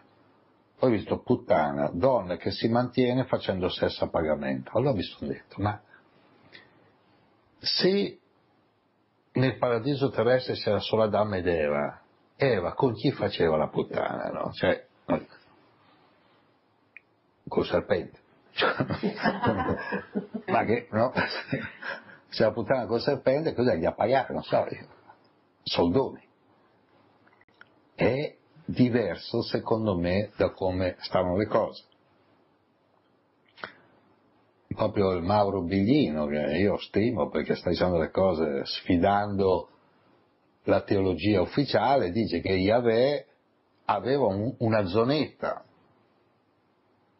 Non è, dice, questo a te Biglino dice la Bibbia non è un libro sacro, basta, basta partire con quello oh, una volta Biglino non so quanti anni viveva, oggi, a meno che non sia la reincarnazione di gente tipo Giordano Bruno, chi lo sa. Fatto sta che si sta prendendo delle belle rivincite. La Bibbia non è un libro sacro. Yahweh controllava un piccolo territorio, c'erano altri come lui che controllavano territori più grossi. Ed è la teoria che io conosco, che è l'area degli spiriti guida. I faraoni avevano uno spirito guida, Yahweh va dagli schiavi, fa raccattare, e chi prende come guida Yahweh? È chiaro, prende Mosè che vuol dire figlio, cioè prende uno che non si sa di chi è figlio, Moses, quello che pare che, pare che eh, eh,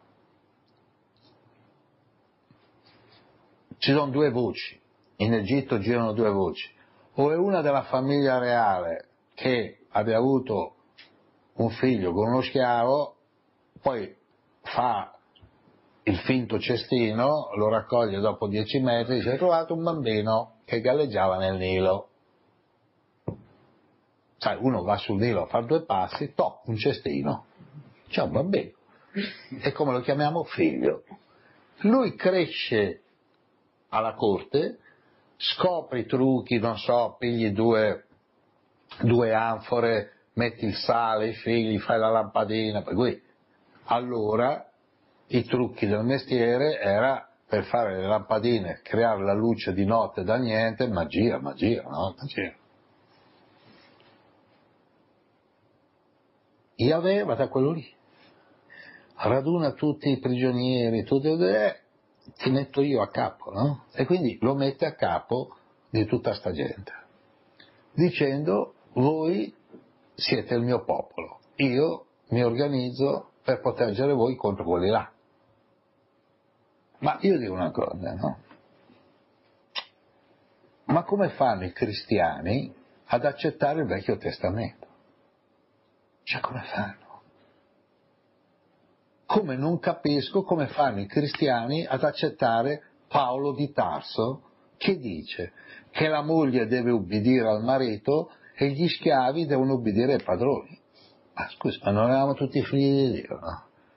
Ma il tiro mancino di questo Paolo di Tarso è che lui voleva far fuori Gesù e scopre che il modo migliore per far fuori Gesù è cambiare la sua filosofia. Comincia a scrivere lettere ai romani, lettere tipo internet, eh? Cioè, lettere ai romani, lettere ai efesini, gli efesini erano analfabeti, l'avevano letta in tre, noi ancora oggi abbiamo la lettera ai romani, la lettera ai efesini, parla San Paolo, ma San Paolo chi? Mi hanno detto dei studiosi di teologia che Pietro e Paolo non si sono mai incontrati, vai a Roma c'è la chiesa di San Pietro e Paolo, ma se non si sono mai incontrati, sto Pietro e Paolo. Allora, allora c'è stata una manipolazione, ma secondo me la manipolazione risale a prima. Simo Biglino dice che non c'è nessuna parola traducibile con Dio, tant'è che mi sembra aver capito, Mauro Biglino lo trovate su YouTube. Su YouTube c'è Giorgio Cerquetti, Mauro Biglino e 100 milioni di altri che parlano. Cioè, io parlo a ruota libera, per chi non l'avesse capito. Ruota libera. La ruota del Dharma. Libera. Uno che parla ruota libera sembrano fuori di testa. No, ruota libera vuol dire ruota libera. Libera ruota. Praticamente si chiama la ruota del Dharma, che non sta mai ferma e dice non c'è nessuna parola che traduce Dio. E io sono andato a vedere i Veda anche lì, perché dice Krishna è Dio, ma dicono un avatar, no è Bhagavan, ma Bhagavan vuol dire ricco, bello, famoso, intelligente, saggio e rinunciato, cioè Bhagavan, colui che ha le sei qualità. In Occidente vanno solo ricco, bello, famoso, intelligente, le prime quattro poi saggio, rinunciato, cioè che non è attaccato alle qualità che ha, quindi è l'ultima qualità, il distacco.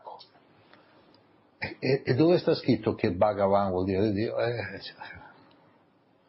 Bhagavad Gita, il canto del beato, ma dove sta scritto? Allora, dove in sanscrito c'è la parola beato? Bhagavan non vuol dire beato. Sta parola beato l'hanno usata per Krishna, il canto del beato, poi beati, c'è nel Vangelo beati, ma beato cosa? No.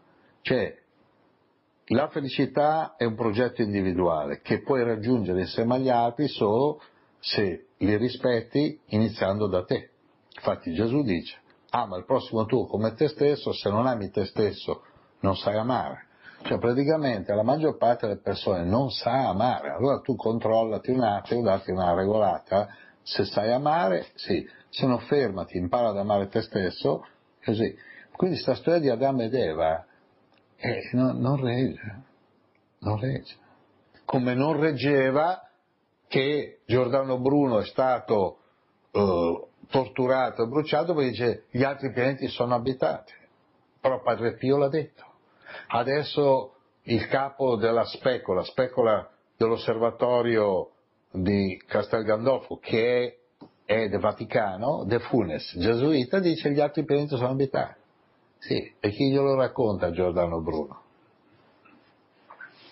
Cioè in 400 anni a Roma siamo passati Campo dei Fiori, bruciato chi dice che gli altri pianeti sono abitati, Castel Gandolfo, De Funes, capo dell'osservatorio, gli altri pianeti sono abitati.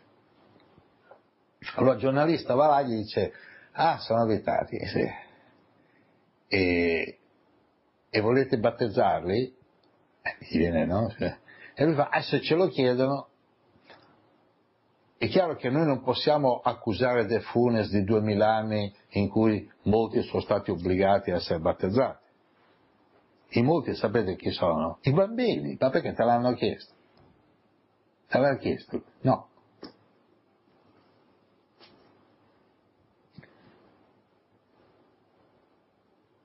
Io ho una madre, ho avuto una madre in questa vita che si chiama Vincenzina e mi ha raccontato come sono stato battezzato. Allora, io sono nato il 3 dicembre 1946, quindi dopo, dopo la guerra, vediamo chi è, magari è uno dei nostri, eh. È lui. Pronti? Hare Krishna, senti qua un coro. Hare Krishna, Hare Krishna, Krishna Krishna, Hare Hare, Hare Rama, Hare Rama, Rama Rama, Hare Hare. Sto registrando un video, che meraviglia dice lui, sto registrando un video su Adamo ed Eva e chiami tu, così entri nella storia, perché sto video poi va su YouTube, caro Krishna Das. Come va con i Deva? C'è molta presenza di Deva. E continui a vederli, eh? Sì. Ti trovo bene. Krishna Das, ti trovo bene. Lo sai che Krishna dice nella Bhagavad Gita il destino di uno yogi caduto o nasce figlio di un brammino o famiglia nobile. Tu, tuo padre non era brammino, però era conte, quindi fatti un po' i conti anche tu. Eh? Caspita che rimandasca. Il mantra ti libera, bravo, bravo, Hare Krishna. Bravo, sei un grande, bravo, bravo, bravo. Oh, ti saluto, ti chiamo l'anno prossimo, va bene? e ride, ride. Mo te ne dico una alla Castaneda. No, Don Juan prende Castaneda, lo porta nel deserto e fa, vedi qualcuno? Lui fa no. Allora ti devo dare un messaggio. E fa, Carlos fa quale? Carlos fa, uno di noi due non ha capito niente. E poi gli fa, non sono io. Allora qui è zen, perché se, se Carlos aveva capito, eh, finalmente aveva capito. Uè, ti saluto, ti voglio bene in coro, ti vogliamo bene. Ti vogliamo bene. Baci. Baci. Ciao carissimo, ciao, ciao, ciao. Allora, spiego, spiego la telefonata. Allora, in genere, in genere, io stacco il telefonino, ma prima di, di, fare la registrazione avevo chiamato il mio vecchio amico Krishna Das, il conte Marco Piazza. Conte nel senso che è famiglia nobile che suona divinamente il sitar, conosco da 40 anni, e lui passa un po' di tempo in Italia e un po' in India ad Almora. Almora è una zona particolare, da cui vedi tutto l'Himalaya, è un altipiano, lì ci sono sia yogi, swami, buddisti, lama. E... Dicevo, quando Nicolas Roerich girava lì, vede un'astrolave dorata e chiese a un lama, ma que- chi è quello? E lui ha detto, sono gli abitanti di Shambhala, Shambhala, che è questa gigantesca città sotterranea sotto l'Himalaya, da cui entrano e escono astronavi. E lui, io non sono mai andato a trovarlo dal Mora, però ci conosciamo, dico, da 40 anni e mi ha chiamato prima perché salutarmi, ogni tanto ci sentiamo. E una volta andai a, trovarlo a casa sua, mi fece vedere un video che aveva girato lui sul Nanda Devi, cioè da Almora, in cui si vedono queste astronavi che entrano e escono. La cosa interessante, ti parlo di tanti anni fa, è che l'India e la Cina non erano in buoni rapporti diplomatici. Diciamo nel 2015, circa 15 anni fa, hanno fatto degli incontri ad alto livello con generali di corpo d'armata così e decisero come regola che gli aerei cinesi non dovevano sconfinare in India e gli aerei indiani non devono sconfinare in Cina. Pregavano tutte queste foto, soprattutto di notte, di queste luci. Quando i cinesi hanno detto ma noi non abbiamo mai sconfinato, e gli indiani hanno detto neanche noi. Cioè ognuno dice all'altro, oh, però dovete smettere di sconfinare, il capo dell'esercito indiano rilasciò un'intervista al Times of India dicendo ah ma allora è vero che queste luci che girano sull'Himalaya sono i nostri amici Deva eh, punto esclamativo è vero e spiegò che i Deva da migliaia di anni per non dire milioni visitano la Terra e hanno delle basi sia nell'oceano nel profondo degli oceani e da lì c'è il mito di Nettuno che in India è Varuna, e sotto l'Himalaya, per cui entrano e escono da, dall'Himalaya. E questo amico mi fece vedere questi video fatti con una telecamera. E poi lui mi ha detto che li vedeva proprio, cioè li ha visti e quindi li ha anche ripresi. Mm, quindi Yahweh, per tornare al discorso, era un extraterrestre uno dei tanti, delle tante civiltà che sono venute e si è fatto il suo orticello, protettore di Israele. Chiaro che se un ebreo ortodosso sta a sentire quello che dico io, lo dice anche Biglino, io dirò tutti su Biglino, allora, dico, se ce l'hai con me figurati con Biglino, cioè, vai da Biglino che ti spiega tutto, no? dice che ci sono 1500 errori di traduzione nella Bibbia, ma il punto è, ma come fa Dio a prendere un popolo sì e uno no? Uno. Come fa a accettare la schiavitù? La guerra. Come fa? No. Quel popolo lì, sì. E l'evoluzione, il cristianesimo, come fai ad accettare il Nuovo e il Vecchio Testamento? Qualcuno ha un po' fatto la furbata, invece di negare il Vecchio hanno fatto l'Antico, eh, però la parola chiave è testamento, cioè messaggio, cioè c'è il messaggio spirituale. Quindi io dico, c'è ancora gente che ragiona da Adamo e accusa Eva di tutto, di tutto. Qualunque cosa è lei, è lei, è lei. La colpa sono le donne, tant'è che oggi un uomo e una donna fanno lo stesso lavoro, la donna prende di meno. Cioè proprio scientifico. No? Quindi non è che se ne esce qua, eh? qui bisogna capire come fai a dire che un libro l'ha scritto Dio? Cioè, qual è la prova? Eh? Quando poi i Vangeli secondo Marco, secondo Giovanni, secondo Luca, potrei dire secondo me, oppure secondo lui, secondo... lì c'è scritto secondo quello che... Poi questi Vangeli chi ha deciso che questo è giusto, quello è sbagliato? Sono decine di Vangeli? Ireneo.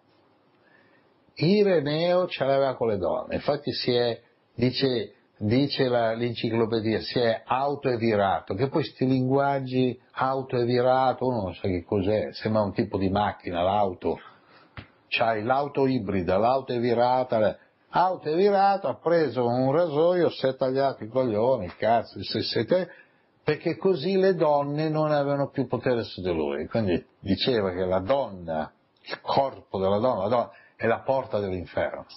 Ma poteva dire, la donna sarà la porta della reincarnazione, cioè se tu ti rinasci da un corpo femminile, però puoi scegliere anche di non rinascere, invece questo odio spietato verso il femminile.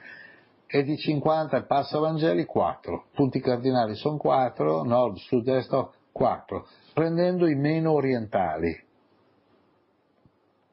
Però c'è, ah Gesù dice, ma chi credono che io sia, Elia che è tornato, eh, ma quello perché è cieco, e cerco per i genitori, no, per lui, per... cioè pur prendendo quelli meno orientali, quelli dove Gesù non sta con la Maddalena, ad esempio, o Gesù fa capire nel Vangelo di Giuda siamo prigionieri della creazione di una divinità minore, dice Dio un'altra cosa, poi Giuda, no? che la Chiesa dice apocrifo. Quindi chi stabilisce? Storicamente sono uguali, ma chi stabilisce questo è giusto, questo è sbagliato? Questo... Ireneo, che però ha fatto santo. Quindi io dico, se, se c'hai voglia ti rileggi la Bibbia, però occhio alle traduzioni, attenzione, perché proprio Biglino è quello che dice che Elohim, quelli che sono scesi dal, dal cielo, hanno creato l'uomo e la donna a loro immagine e somiglianza, edizione per gli studiosi, per il popolo, Dio ha creato, Elohim, Dio, che poi diventa Yahweh. Sitchin, Zaccaria Sitchin, che io ho conosciuto e ho fatto uscire i suoi primi libri in italiano vent'anni fa, circa, lo conobbi a New York, andai a trovarlo a casa sua, aveva tradotto i testi dei Sumeri, per cui praticamente lui dice che la Bibbia è una derivazione dei testi antecedenti che erano dei Sumeri, dove gli Elohim sarebbero gli Anunnaki, che non creano gli uomini, li modificano. Cioè, arrivano, vedono un tipo di essere umanoide, un po' rozzo, e lo modificano mettendo dei geni DNA loro, degli Anunnaki. Poi c'è una spaccatura tra i due fratelli, nel senso fratelli, nel senso appartenenti agli Anunnaki, Enki e Enli, cioè due fratelli, uno dice no, noi non possiamo modi- trattare questi come schiavi, l'altro fa no, questi noi li abbiamo modificati per fare, farli lavorare. No? Quindi c'è questo, questo, questo. No? E agiscono a livello sottile, a livello energetico, e sarebbero abitanti di un pianeta Nibiru che è oltre Plutone, che ha un'ellittica di 3600 anni, per cui passerebbe vicino alla Terra ogni 3600 anni è inutile aspettare che passa perché è già passato da un pezzo e non ripassa per un po'. Pare che la Bibbia viene da lì. Sitchin, Sit-Kin, S-I-T-C-H-I. Biglino va in giro, fa conferenze, lo trovate, parla italiano, quindi meglio. E allora com'è sta storia della Bibbia? No? Ci sono dei monsignori che adesso hanno detto che nella Bibbia si parla degli extraterrestri. Eh sì, Ezechiele, Ezechiele chiama la gloria di Dio, no? Dici, Dio scende dalla nuvola e questa nuvola è la gloria di Dio, descrive il rumore, le eliche, descrive tutto. Poi lo portano a bordo. Quell'altro va in un sottomarino e, e dice che era un pesce, Giona. Lo portano a bordo di un sottomarino. Perché? Perché vuoi che un'astronave... Noi distinguiamo tra aereo, nave e sottomarino, ma se uno avesse un'astronave, l'astronave può essere aerea, marittima o subacquea. Giusto, no? Quindi, allora questi qui dice, ah ma allora lì eh, potrebbero esserci questi esseri. E poi di colpo Adamo ed Eva ma non si è capito quando Dio ha creato gli angeli, non dico di quando Dio ha creato i dinosauri, perché allora, scusa, no, ma sti dino, io dico questo, allora, se, se Adamo ed Eva vivevano nel paradiso terrestre, i dinosauri dove vivevano? Immagina il casino che possono fare i dinosauri nel paradiso terrestre. Allora cosa fare? Fuori, vivono fuori. Dice, ah, il paradiso terrestre. Poi gli dice, crea gli animali e poi dice Adamo, dagli un nome e, e gli ha dato il dominio. Ma a quali animali? Avrà dato a quelli piccoli, perché già la tigre che dominio c'ha? Leoni che c'ha? Ma i dinosauri?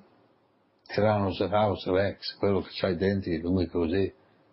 Hanno trovato i resti di un dinosauro 80 tonnellate lungo 26 metri, più di un tir. E ti immagini Adamo nudo che gli fa, uè qua comando io, ciao il dinosauro, cioè, Adamo gli fa, dice, eh, sia ben chiaro, qui comando io, ho già addomesticato Eva, non t'azzardare che... Eh? Quindi mancano delle pagine, mancano delle pagine, tant'è che i rabbini ortodossi hanno accusato Spielberg, Jurassic Park, ci sta facendo i soldi con questi film, perché ha visto che il dinosauro acchiappa dal punto di vista del, dello spettacolo, i rabbini ortodossi dice, siccome la Bibbia non parla dei dinosauri, non sono mai esistiti. Siamo tutte queste ossa che trovano in giro che è plastica, no? no? Hanno trovato le impronte. Pensate che hanno trovato impronte di esseri umani e dinosauri vicini.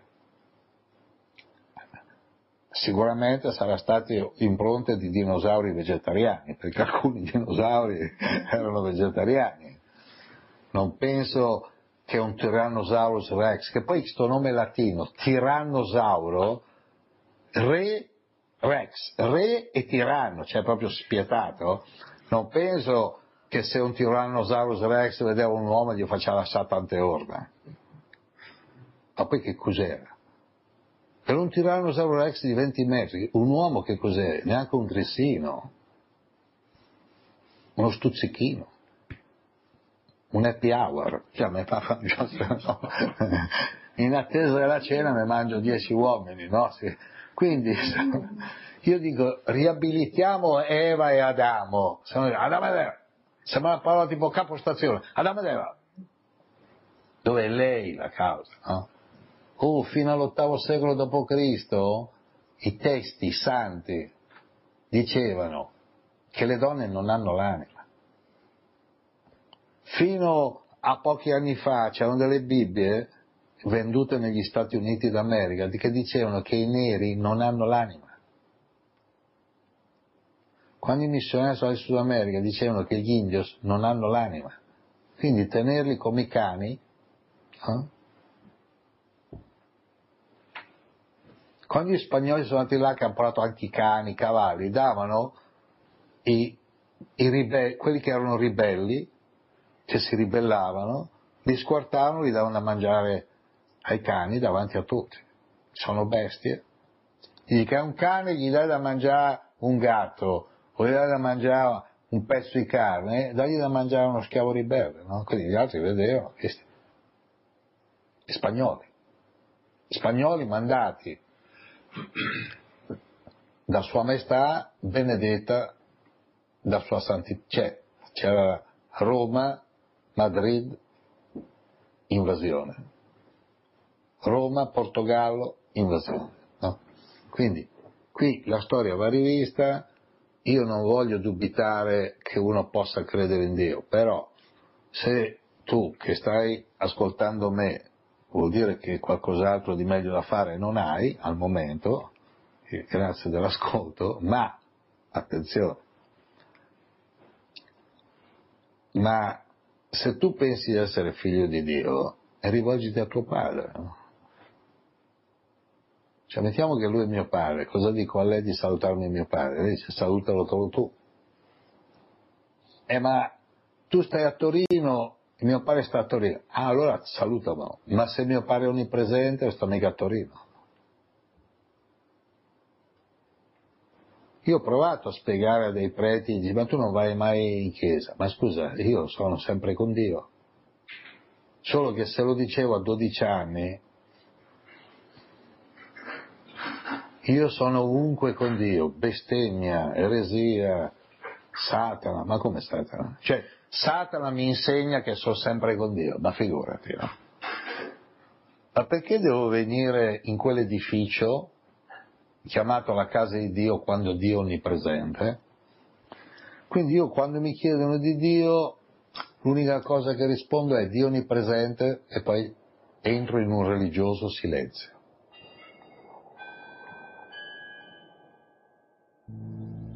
Hare कृष्णा Hare कृष्णा कृष्णा कृष्णा हरे हरे हरे रामा Hare रामा रामा रामा हरे हरे हरे कृष्णा Hare कृष्णा कृष्णा कृष्णा हरे हरे हरे रामा Hare रामा रामा रामा हरे Hare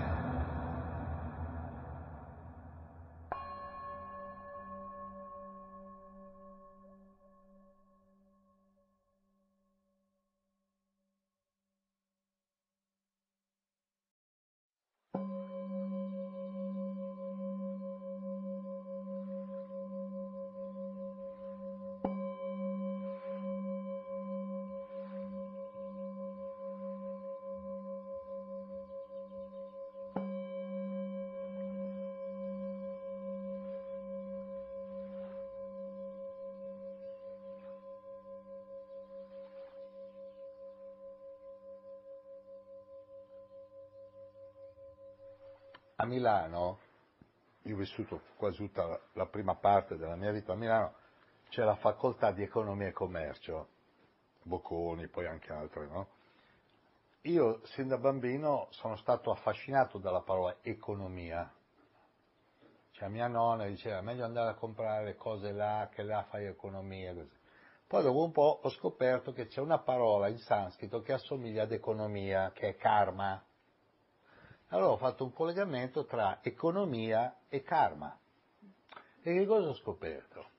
Che ognuno di noi parte, beh, dal punto di vista tecnico, se uno nasce in Italia, dico così a passando, dico, se un, se un, bambino o una bambina nascono in Italia, nascono col debito pubblico, che è 30-40 mila, 50 mila euro a testa, e il peccato originale. Poi ti dico, sono diminuite le nascite in Italia. Beh, scusa, se uno riesce appena appena a capire che nascendo in Italia nasce con questi due blocchi, dico io nasco da un'altra parte, vabbè.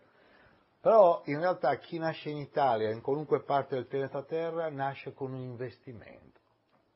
Questo investimento, economia e karma, si chiama sette chakra, 24 ore al giorno. Quindi, quando noi intervistiamo, ecco, se qualcuno si chiede chi è questo, è Ivano, amico, giusto? Caro amico. Caro amico. E qualcuno mi ha scritto, ma perché lì quando fa le conferenze sono solo donne belle? E, e questo qui, scusi, no? Mimo, sei un mimo. Rimani mimo. Se il mimo è quello che ti fa capire. Go.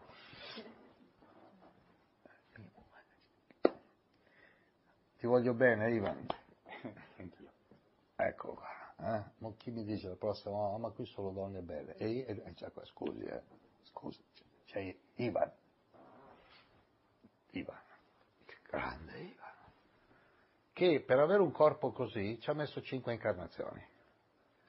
Allora, uno che ha un corpo così, cosa fa? O lo spreca o dice un momento, no? Eh. Mi ha detto che lui aveva sentito parlare di me alla scala, io pensavo alla scala qui della casa, invece è alla scala di Milano, sotto scala.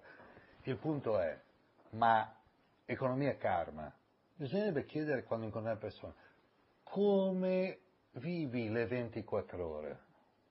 Come usi sette chakra? Se qualcuno vi dirà, eh, ma che domande sono, lasciatelo andare. Vedi che tu sei in una città e cerchi via San Leo. Scusi, dove è San Leo? Non lo so. Allora che smetti di cercare? Via San Leo, non so. Via San Leo. Ah, via San Leo so dov'è e ti dice dov'è. Quindi proviamo a chiedere a tutti gli amici. Ciao. Proviamo a dirlo insieme. Ciao. Ciao. Come vivi le 24 ore? Come, come vivi le 24 ore? Come usi sette chakra? Come, come usi sette chakra? Come gestisci Come gestisci la tua economia? la tua economia? Ecco, ecco, adesso coro mi è servito per rinforzare, no? Come vivi la tua economia? Sei sotto, in rosso, come sei, no? Cioè, come stai usando le 24 ore? Anche la persona al mondo che ha più soldi ha 24 ore. Io ho notato, ho frequentato in questa incarnazione ricchissimi e poverissimi. Ho visto dei poverissimi che dicono non ho soldi, se avessi soldi sarei felice. Ho visto dei ricchissimi che continuano a dire non ho tempo, se avessi più tempo starei meglio. Quindi ai ricchi sfugge il tempo, ai poveri sfugge il denaro. tutti e due hanno 24 ore e 7 chakra. Quindi vi consiglio di approfondire la conoscenza reale del sette chakra. Io ho scritto anche dei libri, eh. Se andate su, se, se li volete, gio.cerquetti.it, ve li mando. Ho scritto dei libri sui chakra e sull'uso intelligente, positivo e statico delle 24 ore. Basta non attaccarsi a nessuno, basta non attaccarsi a nessun oggetto. E qualcuno dice, allora come vivi? Da viaggiatore, bagaglio leggero, da viaggiatore.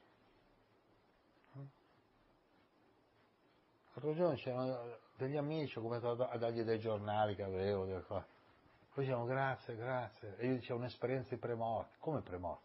Cioè io all'istante della morte devo lasciare tutti i libri che cominciavo a distribuire, no? Quindi bagaglio leggero vuol dire se io mi attacco a un'altra persona, già devo lasciare il mio corpo, ma mi attacca a un altro corpo. Se io mi attacco a un oggetto, ecco, l'attaccamento agli oggetti è la cosa più allucinante, c'è gente che è attaccata. C'è, c'è gente che dà più valore a un quadro che a una persona, dà più eh, valore a un'opera d'arte fredda, inorganica, che non a, una bambina che è un'opera d'arte vivente, un bambino, povero o ricco che sia. Quindi ognuno di noi veramente ha queste famose 24 ore al giorno. E come le usiamo queste 24 ore?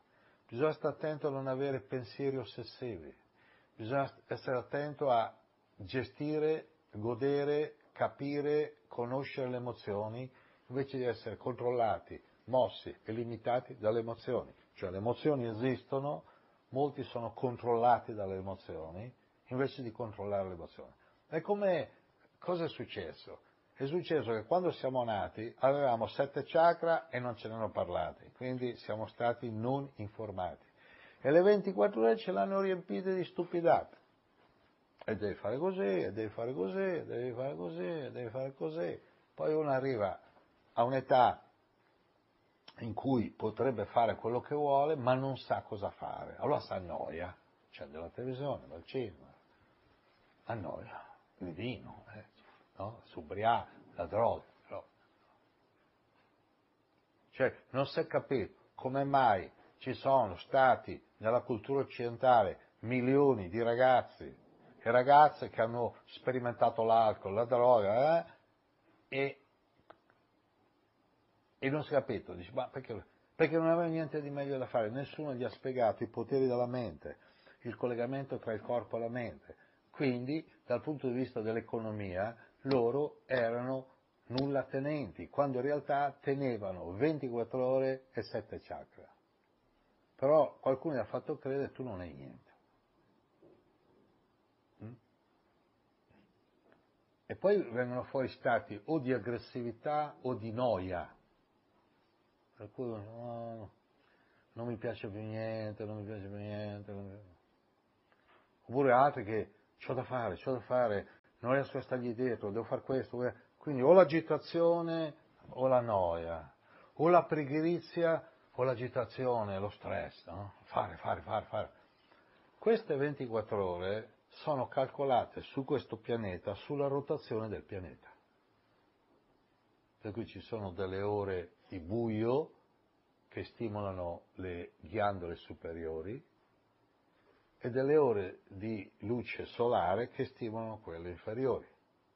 Per cui il sole che è rosso, arancione e giallo, man mano che sorge, in realtà non sorge, cioè man mano che la Terra si muove, l'effetto Terra-Sole ci fa vedere il Sole come una cosa che si muove, anche se non si muove, che ha questi tre colori rosso primo chakra,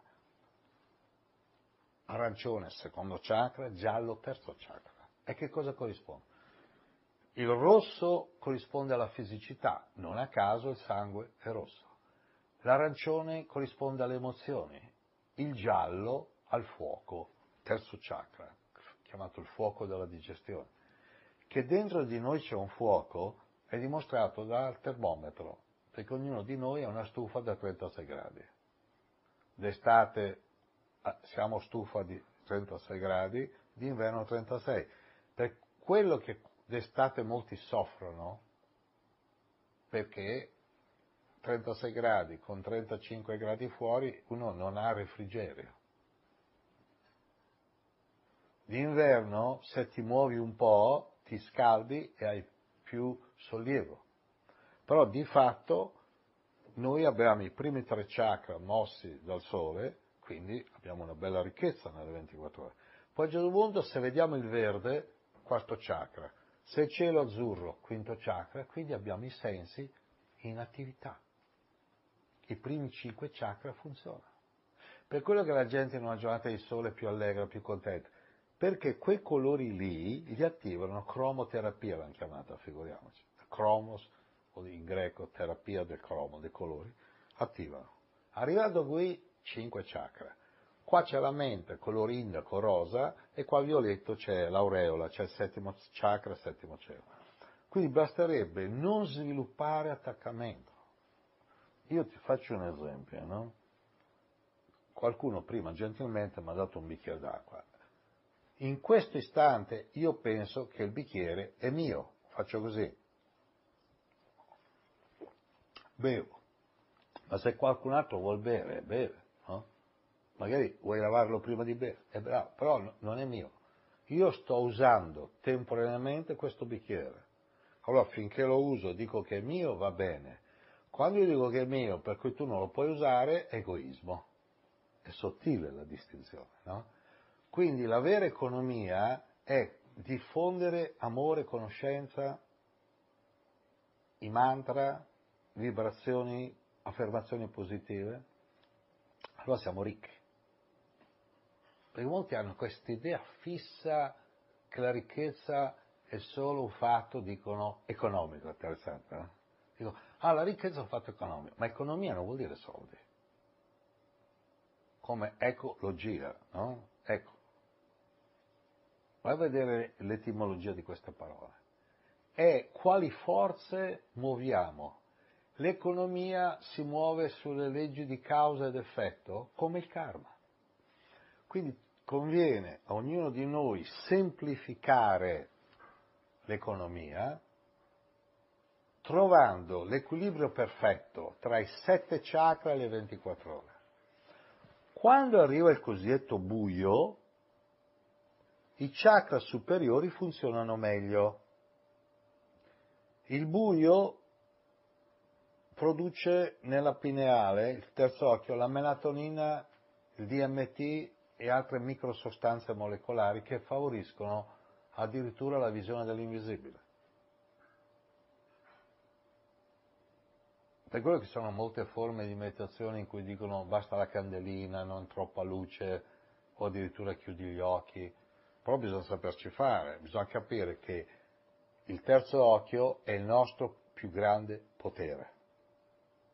Qua. In India quasi tutti hanno un segno, no? Qui. Rosso, qua c'è un segno, come per segnare, ricordati che qui c'è un grande potere. Hm? Come certe donne mettono una scolettura per far vedere mezza testa sì e mezza no? C'è volte mi è capitato di vedere delle donne che hanno una scolatura e dico perché fai vedere mezza testa sì e mezza no? Ho detto ma come mezza no? Ecco, guardavo dico, anzi poi cosa succede a queste qua? Che se le becchi a fine estate e le spogli, senza violenza, cioè gli dici spogliati un attimo, gli fai vedere che hanno mezza testa nera e mezza bianca. Io dico, ma scusa, ma quella parte bianca cosa ti ha fatto di male che non gli ha dato il sole? E molti, molti mi hanno detto, ma qua non, non si può, può. fatti arrestare e metti le tette al vento. Che me... Io sono contro i reggiseni. Il seno femminile deve essere lasciato sciolto naturale, non deve essere imprigionato, se no blocca i fluidi, linfonodi, la circolazione dei liquidi, ristagno energetico, avvelenamento biochimico. Quindi l'economia è, hai un corpo, costituito da un'anatomia che conosciamo, fegato, milza, reni, appunto, e sette chakra, sette vortici, il tutto inserito nelle 24 ore. Non c'è nessun abitante umano del pianeta Terra che non abbia sette chakra e 24 ore. E infatti di questi sette chakra e di queste 24 ore non ne parla mai nessuno. Se tu vai a fare un corso di economia ti parlano dei soldi. Se vai, a fare, vai da un promoter per fare un investimento finanziario ti parla dei soldi. Se vieni qua io ti parlo del tuo potere personale. Hai un corpo, usalo. Gioca solo con giocatori compatibili. Il giocatore compatibile è quello che non ti vuole sconfiggere, non ti vuole usare, non ti vuole manipolare, non vuole alterare il tuo stato mentale. Quindi fagli prima il test per vedere se è un giocatore compatibile. Giochiamo. Mm? Allora dici, ma senti, come vogliamo passare le prossime 24 ore? Quello fai io ne ho 6. E beh, a 6 come ne passiamo? Io ho un'ora, ma come la vogliamo passare quest'ora? No?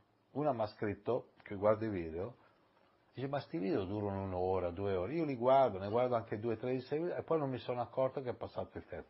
Ma perché in realtà il tempo non passa.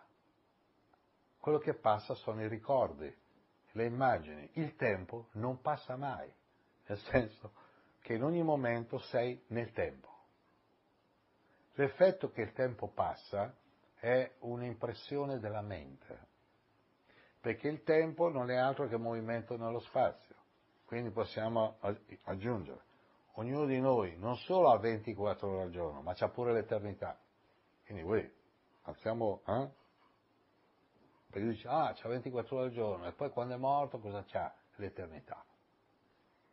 Giorni fa una mi ha detto che sua, il marito di una sua amica era tra la vita e la morte. E io ho detto, senti, qua, che io sappia nessuno è mai stato tra la vita e la morte. È stato tra il corpo e l'uscita dal corpo. Se chiamiamo vita il corpo, chiamalo corpo. Se chiamiamo morte l'uscita dal corpo, allora quello lì sta tra il corpo e l'uscita dal corpo. No, perché io ho saputo che tu sei stato in coma, come si, sembra che il coma è come la Svizzera, dice, ah, che sei stato in Svizzera, no? Cioè, no. no, ho saputo che è stato in coma, lui è in coma, che io devo dire? Mandagli amore e buona energia, però di fatto non è tra la vita e la morte. Nessuno è mai stato tra la vita e la morte. Qualcuno, tutti noi, siamo nel corpo, un giorno saremo fuori dal corpo. È possibile con una meditazione fare viaggi astrali, uscire dal corpo, si chiama samadhi, l'uscita definitiva in sanscrito è Mahasamadhi. Quindi allora, per chiudere, abbiamo tutti sette chakra, sette vortici. Questi sette vortici sono o controllati dalla coscienza tramite l'intelligenza o sono controllati dai sensi. Per dire in due parole, sono o controllati dal basso o dall'alto. Sono sette poteri. Chakra vuol dire vortici. Abbiamo 24 ore al giorno, secondo me abbiamo ancora di più, abbiamo l'eternità. Però per rimanere nella forma umana, quando noi siamo nella forma umana, fino all'ultimo giorno abbiamo 24 ore al giorno. Bisogna fare un uso più intelligente di queste 24 ore al giorno. Allora, io consiglio un'alimentazione che non ha creato dolore e sofferenza a altre entità viventi e cercare la compagnia di persone compatibili. Ammettiamo che quello che sembrava compatibile un giorno se ne va, lascialo andare. Cioè compatibili non vuol dire sempre noi, nient'altro che noi, nessuno al di fuori di noi.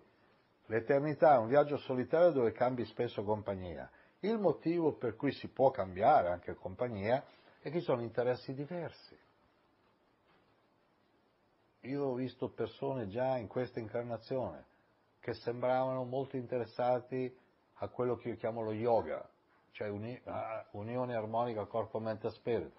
Sembravano molto interessati a uscire dal samsara, sembravano molto interessati e poi alla fine no, non erano più interessati. Quindi vuol dire che erano parzialmente interessati. Quindi nella loro economia, secondo me, non hanno capito la ricchezza di quello che stavano facendo. La ricchezza di questo soggiorno sul pianeta Terra è la sua temporaneità. Io ho visto persone anziane che rimpiangono di non essere più giovani perché gli gira il sesso nella mente. Ho visto persone giovani che dicono, ma Giorgio, ma se non faccio il sesso adesso, dopo non è che quando lo faccio? Cioè, per parola qua il sesso è uno dei punti. Perché? Perché noi siamo figli di una porta sessuale. Io certe volte dico, ma, dico, ma tu lo sai che sei figlio di una porta sessuale? In qualche seminario ho provato a fare il test, poi ho visto che andava male, no? Ho detto chiudete gli occhi. Immaginate i vostri genitori che hanno un rapporto sessuale, vedevo facce. Poi dopo un po' ho detto immaginate i nonni, poi ho smesso perché lì, quando ho cominciato a immaginare i nonni, qualcuno si è sentito male. Perché evidentemente hanno delle memorie latenti di, come questi nonni hanno vissuto il rapporto sessuale che ha favorito la nascita dei genitori e come i genitori hanno avuto un rapporto sessuale che ha favorito la nascita de, delle persone. Quindi la spinta sessuale è genetica, genitore genitale, genetico, genere. Quindi qui, se uno non prende il, il timone, passa la vita tra il sesso fatto, il sesso sognato, il sesso ricordato, il sesso andato a male il prossimo sesso. Cioè, è tutta una, è tutta una, un'ossessione, una cantilena, no? Perché tu sei l'imprinting, l'impronta, figlio di un rapporto sessuale. Poi io dico, oh, sai cosa dice il Tantra? Che meglio hai rapporti sessuali, meglio hai e meno ne avrai. È come se uno dicesse, Leonardo da Vinci faceva una gioconda alla settimana, ma non è vero, ne ha fatta una ancora se ne parla. Capolavoro. Invece cosa succede? Che l'imprinting, l'impronta è stress, stress, stress. Io ho avuto la fortuna di incontrare uomini sinceri che mi hanno detto, Giorgio, ma se io vedo una bella donna e non penso ad avere rapporti sessuali con lui, allora cosa la vedo fare? Ma non lo so, ma perché tu scusa, no? Oh, vedi un cavallo, devi cavalcarlo, cosa devi fare? Cioè, non capisco. No? cioè, eh? Cavalcare nel senso che il galoppo, no? Quindi qui io direi, rivediamo un attimo questa economia. Siamo figli di un rapporto sociale. Ah, fate un'economia, cioè fate un ragionamento, no? Mo, più leggero stai, più viaggi leggero, puoi anche esplorare, poi io non sono neanche contro il sesso, io sono contro la sessualità che c'è in giro. Per cui apparentemente sembra che io sia contro. Se nessuno fa il predatore dell'altro, eh, predatore vuol dire catturare, tocchi e tocco, no? Una delle catene con cui i maschi hanno portato eh, le femmine nei secoli, mettendole incinta. A metterlo incinta tocchi a pago. Poi dico, chi mantiene te il bambino? Ti prego, mantieni tu. Eh, eh ma io... Oh, eh. mm? Meglio non pensare che i clienti delle prostitute siano uomini single. Pare proprio che la maggior parte dei clienti delle prostitute sono uomini maschi con moglie e figli, che quando poi tornano a casa, moralisti, moralisti, eh, se hanno una figlia stai attento, è un mondo pericoloso. Chiaro che uno che si è scoppato una in macchina al volo, poi figurati gli voglia di avere rapporti sessuali con la moglie, no? Con la moglie fa ho tutto l'ufficio qua, c'ho, devo stare calmo, di dormire, mi devo riposare, eh, beh, eh. difficilmente un uomo riesce ad avere due rapporti in una giornata. No? E perché tutti questi maschi con moglie e figli vanno con le prostitute?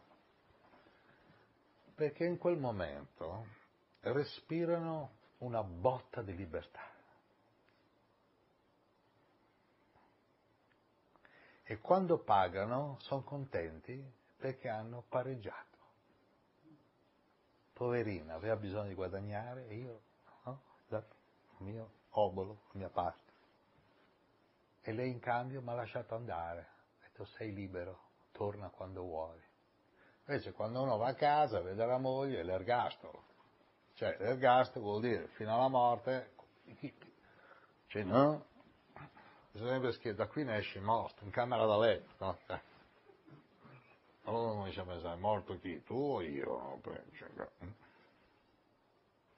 Quindi c'è un sistema perverso. Il sistema perverso è far credere che la nostra ricchezza sia moglie e figli, i soldi. No, la nostra ricchezza sono 24 ore da vivere con amore e 7 chakra da usare con intelligenza. A me fa molto piacere salutare chi guarda questi video, perché questi video sono fatti con amore, sono visti con amore e qualcuno, il 99% di quelli che guardano i video mi scrivono e fanno il compleanno, ogni tanto qualcuno gli gira male. Ma io leggo anche i commenti di chi gira male. No? Ne dico uno, dai, uno mi ha scritto, tu non sei un guru, sono un vampiro. E io dico, tra i vampiri sono il guru, cioè che te devo dire? Cioè, anche tra i vampiri mi pongo come guru. Ma scusa, ma se uno sa fare il cantante, cos'è? Gli vuoi impedire di cantare? No. Vorrei dire che è stonato, che, però quello canta lo stesso. Se vedi un uccello, uccello nel senso di volatile, perché dopo dici uccello. Se vedi un uccello, dico, oh, quello lì, l'unica cosa che sa fare è volare. E lascialo volare, no? Vedi un pesce, quello lì, l'unica cosa che sa fare è nuotare, e lascia nuotare. In realtà sapete cos'è l'unica cosa che dovrebbe saper fare un essere vivente? Vivere. Vivere. Quindi io vivo, saluto tutti, mi auguro che qualcuno qualcosa ha colto. Adesso colto mi sembra quasi più bello di dire capito. Perché molti mi guardano, capito, ho capito, poi dopo mezz'ora ho visto che ha capito niente, cioè nel senso che capire vuol dire prendere, capio, dal latino capio, capienza. Hai preso? Hai colto? Perché se hai colto, hai 24 ore al giorno e 7 chakra a tua disposizione, vivili con amore.